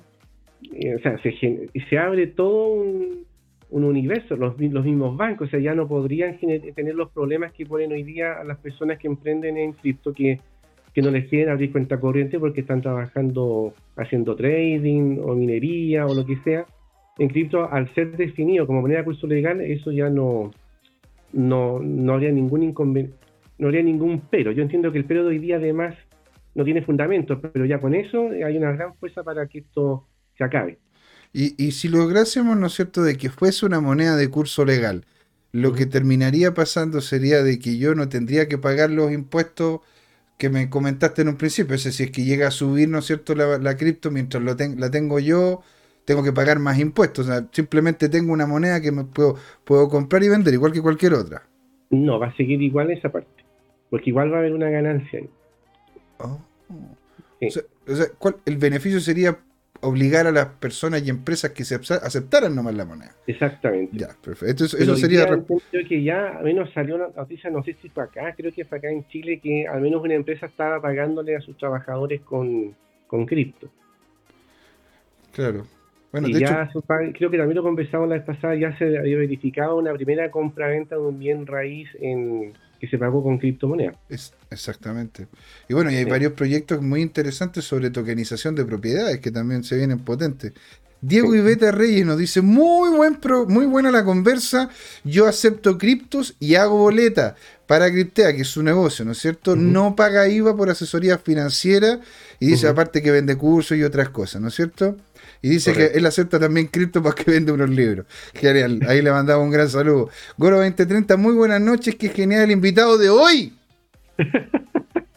¿Cómo? Pero si ya tiene, mira, el hombre ha venido dos, dos, ha venido tres veces y ya tiene, no, dos veces. Dos. Dos veces y ya tiene un fan club notable ni nosotros bueno Jorge tiene Jorge tiene no es cierto a los amantes del FOMO ahí los tiene los tiene apaciguados no es cierto los tiene muy contentos.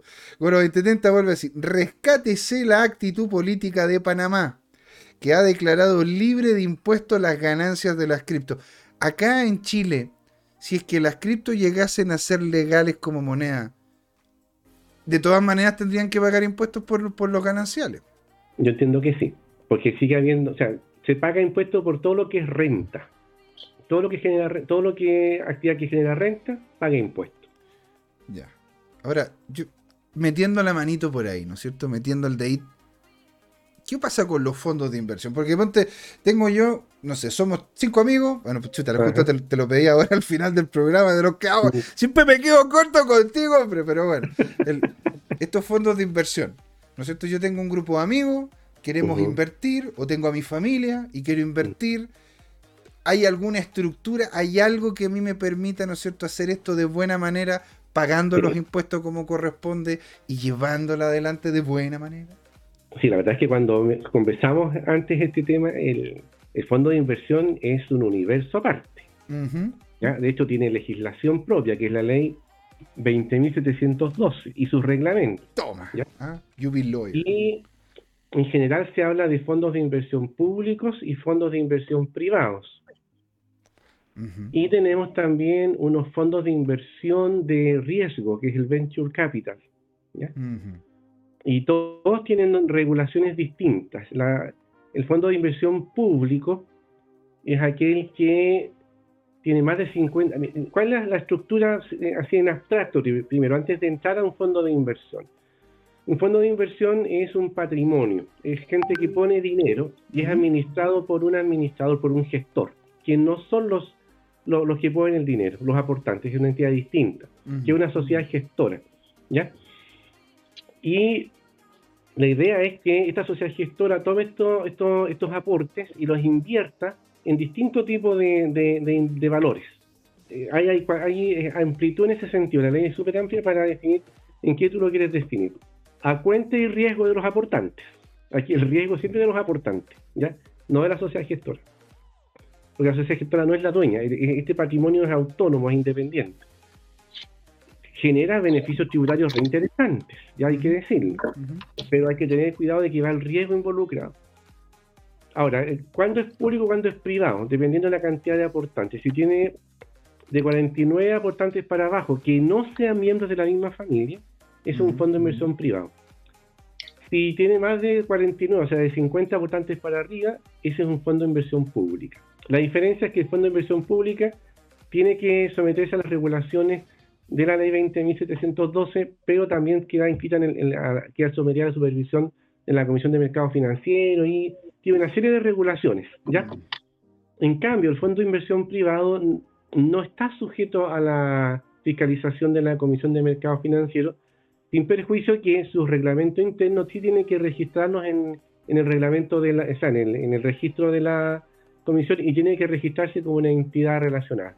Es muy complicado el tema de los registros, ponte tú, si yo hago, hago un fondo de inversión con Jorge y contigo, bueno, es que eres abogado, pero, pero, pero claro, sería, pero hago yo con, no sé, pues con Jorge y con otro amigo más que es ingeniero, y de leyes mucho lo sabemos, entonces, ya, ok, creamos este fondo privado, cada uno coloca las lucas, y que el tema, el tema de la, de la regulación. No, no, no.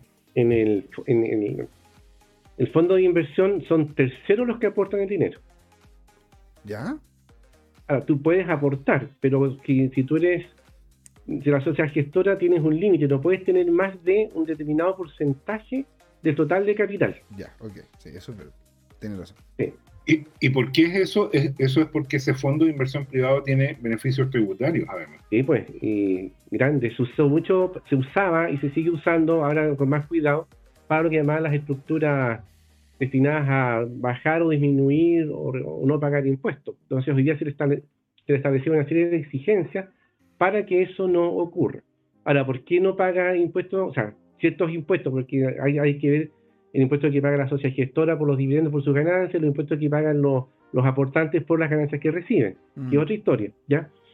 Pero ¿por qué no pagan la, la, la, actividad misma, no paga impuestos? Porque la, la, idea que hay detrás de este fondo es eh, fomentar la economía, fomentar la actividad económica y fomentar la inversión. Entonces, yo libero de pago, pero tú inviertes en Chile e inviertes de esta manera.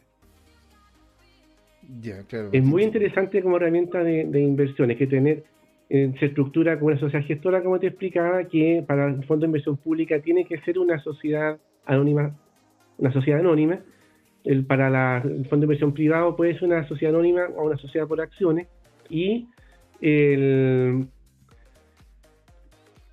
lo, más importante es que debe tener un reglamento. El reglamento es la clave en este, en este tipo de, fondos. ¿ya? Y ese reglamento determina, entre otras cosas, en qué se van a invertir los, los dineros de los socios. Y también el reglamento debe decir qué es lo que no puede invertir. ¿Ya? Las políticas de inversión, la forma de pago de, la, de, de los dividendos, etcétera. Así que ese es un fondo de inversión. Y el otro es el fondo de inversión de Venture Capital, que tiene una normativa más especial todavía.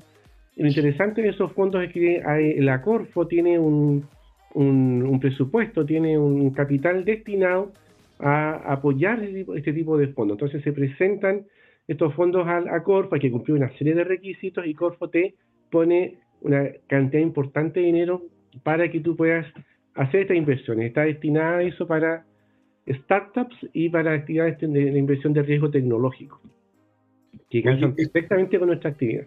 Te tengo una consulta que, ya he visto que ocurre en la práctica. Y dice Jerkovitz, quiero comprar una casa y el vendedor acepta cripto, le pago con Bitcoin. ¿Cuál es el paso a paso para revisar todo en regla? Perdón. Mira, es una compra común y corriente, de punto de vista legal. ¿Ya? La diferencia es que se va a, en vez de pagar con dinero, se va a pagar con otra especie. Eso se llama permuta el punto de vista legal, que es totalmente válido. ¿ya? Y las precauciones que hay que tomar tienen que ver con la fijación del precio, obviamente. El riesgo lo toman los dos. Si el precio sube, pierde el que paga. Si el precio baja, pierde el que compra. o al revés, al revés en la historia. Pero una vez definido el, precio y que se, la, cantidad de, Bitcoin, el resto se hace igual.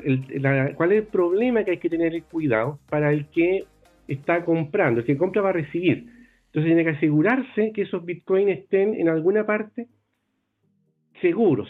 Lo normal, por ejemplo, es en, el, en el, cuando uno compra con dinero, eh, cuando paga, por ejemplo, el pie de la casa, uno lo deja al notario con una carta de instrucciones. Usted pagará esto cuando le traigan la escritura, la, inscripción de dominio de la, de la escritura. Y ahí el, notario verifica y paga.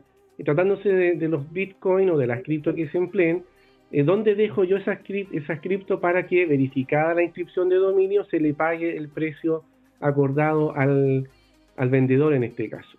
Tendría que ser el notario. El notario tendría que tener su propia wallet para poder en su momento hacer la transferencia al, al, al, le, estáis, pidiendo a los notarios que se metan en el mundo cripto, hombre, pero no, hombre, o sea, esa cuestión sería casi un sacrilegio. O sea, imagínate. Ahora, lo que sí, pero tú ponte tú. si no alguien estaría de dentro que tiene que vivir en ambas partes para que verificado el, o si no un contrato inteligente, verificado Ahí... un contrato inteligente y hacer la transacción. ¿Y, se podría, ponte tú, incluso hacer una, una dinámica como una multi-wallet, o sea, perdón, una, multi, una multifirma, una wallet multifirma, es una muy buena. Bueno, para eso están también esa parte de mayor seguridad. Entonces, con una, una wallet de multifirma, se requiere que ambos firmen para que se genere la, la, transacción. En este caso, habría que colocar a un, a un tercero, porque si yo lo dejo entregado al que va a pagar, en este caso al comprador, corro el riesgo que no quiera pagar y no quiera firmar.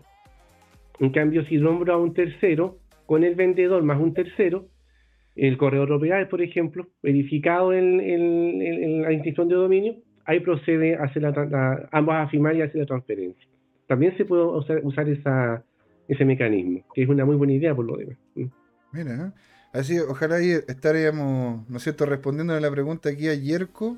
Uno me dice, uno dice, me imagino al notario haciendo stacking de sus bitcoins Mientras tienen los bitcoins custodia. los notarios conservadores han avanzado muchísimo en el tema de, de, ¿cómo se llama?, de informatizar su trabajo. De hecho, el, creo que lo conversamos también, el conservador de raíces en Santiago, tú haces toda para sacar una, una, inscripción, lo haces todo por internet, pagas por internet y te llega, pero al minuto, menos minuto te llega el certificado firmado y todo. Entonces, no es que los notarios sean esos antiguos que escribían a mano y no. Con, con las camisas con, no, ¿cómo se llama esta cuestión? Es que tenían los... Para, la tinta, para proteger. la tinta, para no pasar a llegar, que la camisa esté blanca. Bueno, entre paréntesis, por eso se llamaban amanuenses. Antiguamente los funcionarios de notaría se llamaban amanuenses. ¿Por qué? Porque es que escribían a mano. Amanuense de a mano. Ah. no tenía idea. Segunda cosa que hoy día supe cuál es la, cuál es la velocidad de escape de, un proyectil de la Tierra. Y ahora acabo de saber lo que está pasando con, los notarios. Esto es impresionante. Señores, son las 8, pero de todas maneras queríamos, ¿no es cierto?, entregarte a ti, Claudio, algunos minutos para poder hacer como un wrap-up, qué es lo que crea una empresa, un fondo chilito y vamos haciendo el cierre ya de este donde te podemos encontrar también, que la gente sepa, ¿no es cierto?, el gran profesional que eres, hombre. Muchas gracias. Lo importante es no tenerle miedo al impuesto. Hay que considerar que el Estado, siempre le digo a mis clientes, el Estado es socio. Tienes que ver al Estado como un, socio que sí te presta servicios. Tal vez no los valoramos, pero sí presta servicios y hay que pagarle.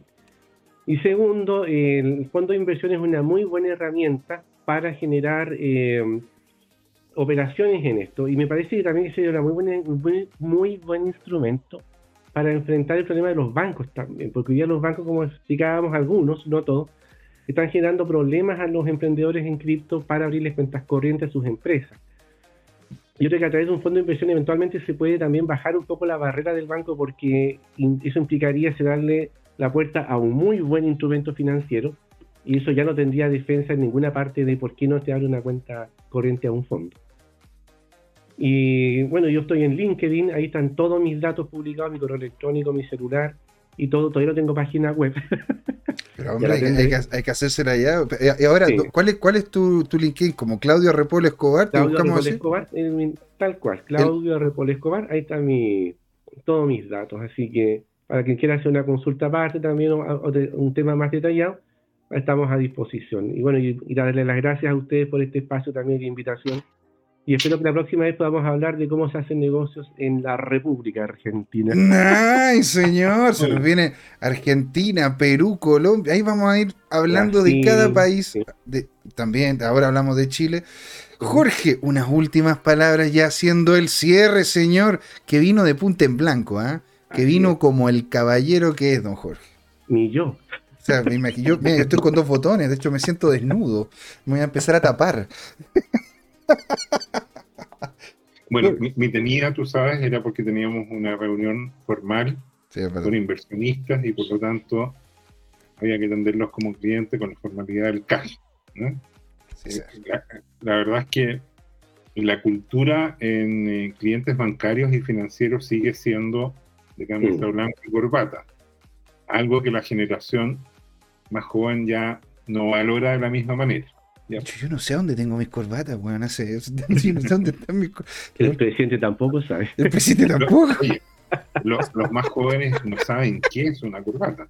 Entre paréntesis, yo confieso que es una prenda de vestir bastante inútil. es como práctico. no puedo creer que estemos hablando de eso. Es que, filosofando un poco sobre el tema, es el único, uh, es la única prenda que en la cultura de negocios uno tiene arbitrariedad a usar. Yo llegué a usar, fui a Estados Unidos, fui a Disney, me compré unas corbatas con Mickey Mouse. Y, eran bien colorinches, y, y, en ese tiempo eran novedosos, estaba hablando de los 90. ¿ya? Y después llegaron a Chile, que se importaron, digamos, antes era novedad y era un tema que, que, tú podías hacer todo lo colorinche que, que quieras y, y, no desentonaba. Pero en mm. cambio, si llegabas con con pantalones multicolor o, qué sé yo, una chaqueta de fantasía, uno observaba que eso se percibía fuera de, de, la cultura, digamos. Eh, era como raro. ¿ah? Era como un eh, perro verde.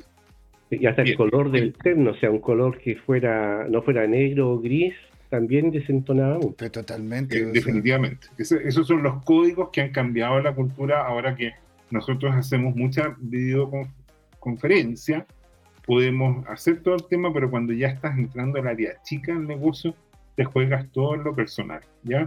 Porque, eh, y eso tiene una racionalidad, y lo quiero compartir con los más jóvenes que nos siguen, y es lo siguiente, en el fenómeno de la comunicación entre un emisor y un receptor, como somos cada uno de nosotros en este modelo, eh, existe mucha transferencia de información no verbal. Y eso eso es importante a la hora de evaluar. Por ejemplo, supongamos que eh, a Claudio le decimos, mira, José Miguel y yo tenemos un negocio y tenemos listo el cliente, ¿ya? Y yo declaro todo un tema y cada vez que yo eh, hago una aseveración, por ejemplo, inconscientemente a José Miguel se le frunce el ceño. Entonces, eso es detectado por, por, por, el tercero, digamos, y dice, ¿sabes qué? No, no, no, tengo una disonancia, una discrepancia entre el lenguaje formal de una persona y, lo que él declara en otra. Y por lo tanto ahí se activan los, los radares y uno dice, ya, bueno, pero mándame los antecedentes, lo voy a revisar con mi abogado. Así es. ¿Verdad? Entonces, y eso ocurre y debería ocurrir y es lo que uno debería también, en mi caso, eh, aconsejarle a mis hijos que son más jóvenes, y que están recién terminando de estudiar, están empezando a elaborar, digamos, ¿te fijas? O sea, raya para la suma, si, no, si, voy sin corbata, si, voy sin corbata van a hablar con un abogado. Bueno, pero, pero y, tiene otra cosa que ver, por ejemplo, eh, mira, eh, en el tema de, de, negocios, por ejemplo, eh, está bien, y yo me, me acuerdo que alguna vez mi esposa, por ejemplo, en una situación crítica de tecnología, alguien un cliente le, le, hizo una aseveración y ella le dijo, está bien, lo, tomo, ella estaba en una empresa multinacional, pero le dijo, ¿puedo tener su palabra de caballero? Entonces, esa es, una herramienta también, ¿no es cierto?, en que, en que muy inteligente, en, el tema que hay veces que tú no puedes hacer a un cliente firmarle un contrato, pero por lo menos que tenga un costo y, uno no se olvida cuando una mujer te dice, pues, porque si no le cumples, ya la conclusión es que no fuiste caballero. Y eso también puede tener un costo, y a veces un costo social en Chile cuando lo legal, y Claudio puede extenderse sobre eso, cuando lo legal no funciona, en Chile la sanción social toma un rol también. ¿Estoy bien? Sí, sí ah, totalmente. Algo le llaman FUNA. Claro, a ver, bueno, no sé. Aquí yo he visto varios futbolistas que han hecho cosas bastante complejas y, y, y bueno. Mira, yo Voy a ir haciendo ya el cierre del programa porque la verdad que son las 7, 10, las 8, 10 de la noche y de repente aquí, ¿no es cierto? lo, que es la oda a la, corbata. Yo la verdad que ni siquiera, ni siquiera sé dónde tengo las corbatas. De, de, hecho, creo que tengo más cerca una corbata de estas de, de estas de, estas de plástico, ¿no es cierto? Que tienen como las típicas cuestiones que te pasan como los matrimonios. Así que, pero mira, aquí, bueno, no está hablando la gente, me imagino que el notario haciendo stacking, eso lo hablamos. Y el COVID diciendo el notario apostando en Bitcoin en el casino online. Perfecto. Diego también dice Crypto Time, porque es hora. De, tributar en cripto. Eso podría ser el al final de cuando te tengamos invitados. Así, Oye, es de tributar, es hora de tributar en cripto. Francisco J. Peña Villalón dice: Saludos a estos grandes apasionados. Señor, qué genial, buenísimo. Alexis, Alexis Lava dice, no. Jorge Gatica se pone a llorar y dice Alexis Lava, queremos FOMO. Bueno, a ver, señores, mm, se viene el día lunes y el día lunes va a ser de FOMO completo, ¿sí? Le vamos a dejar a todos los que ya hemos comentado, ¿no es cierto? Que han estado acá, Tomicro, al, también a Allen Free que nos está, nos está viendo desde lo que es Trobo, ¿sí? a Jerko, a Goro 2030, a Tomicro 2021, a Tomicro Seca, si nos está viendo por ahí. Le mandamos a todos ellos un gran abrazo. ¿Sí?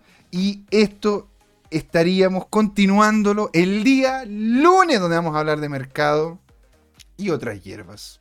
¿Sí? Esto fue Crypto Time, señores. ¿Por qué, Jorge? Voy a hablar de tributos.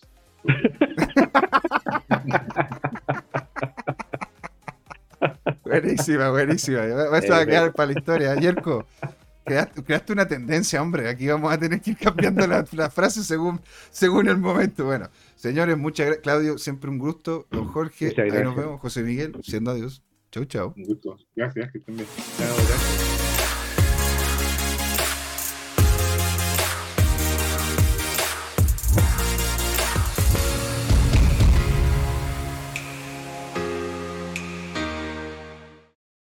Hola amigas y amigos, antes de irnos les queríamos recordar que esta comunidad CryptoTime la hacemos todos, así que siempre invitados a nuestros canales de difusión en Twitch, Twitter, YouTube, LinkedIn y Facebook.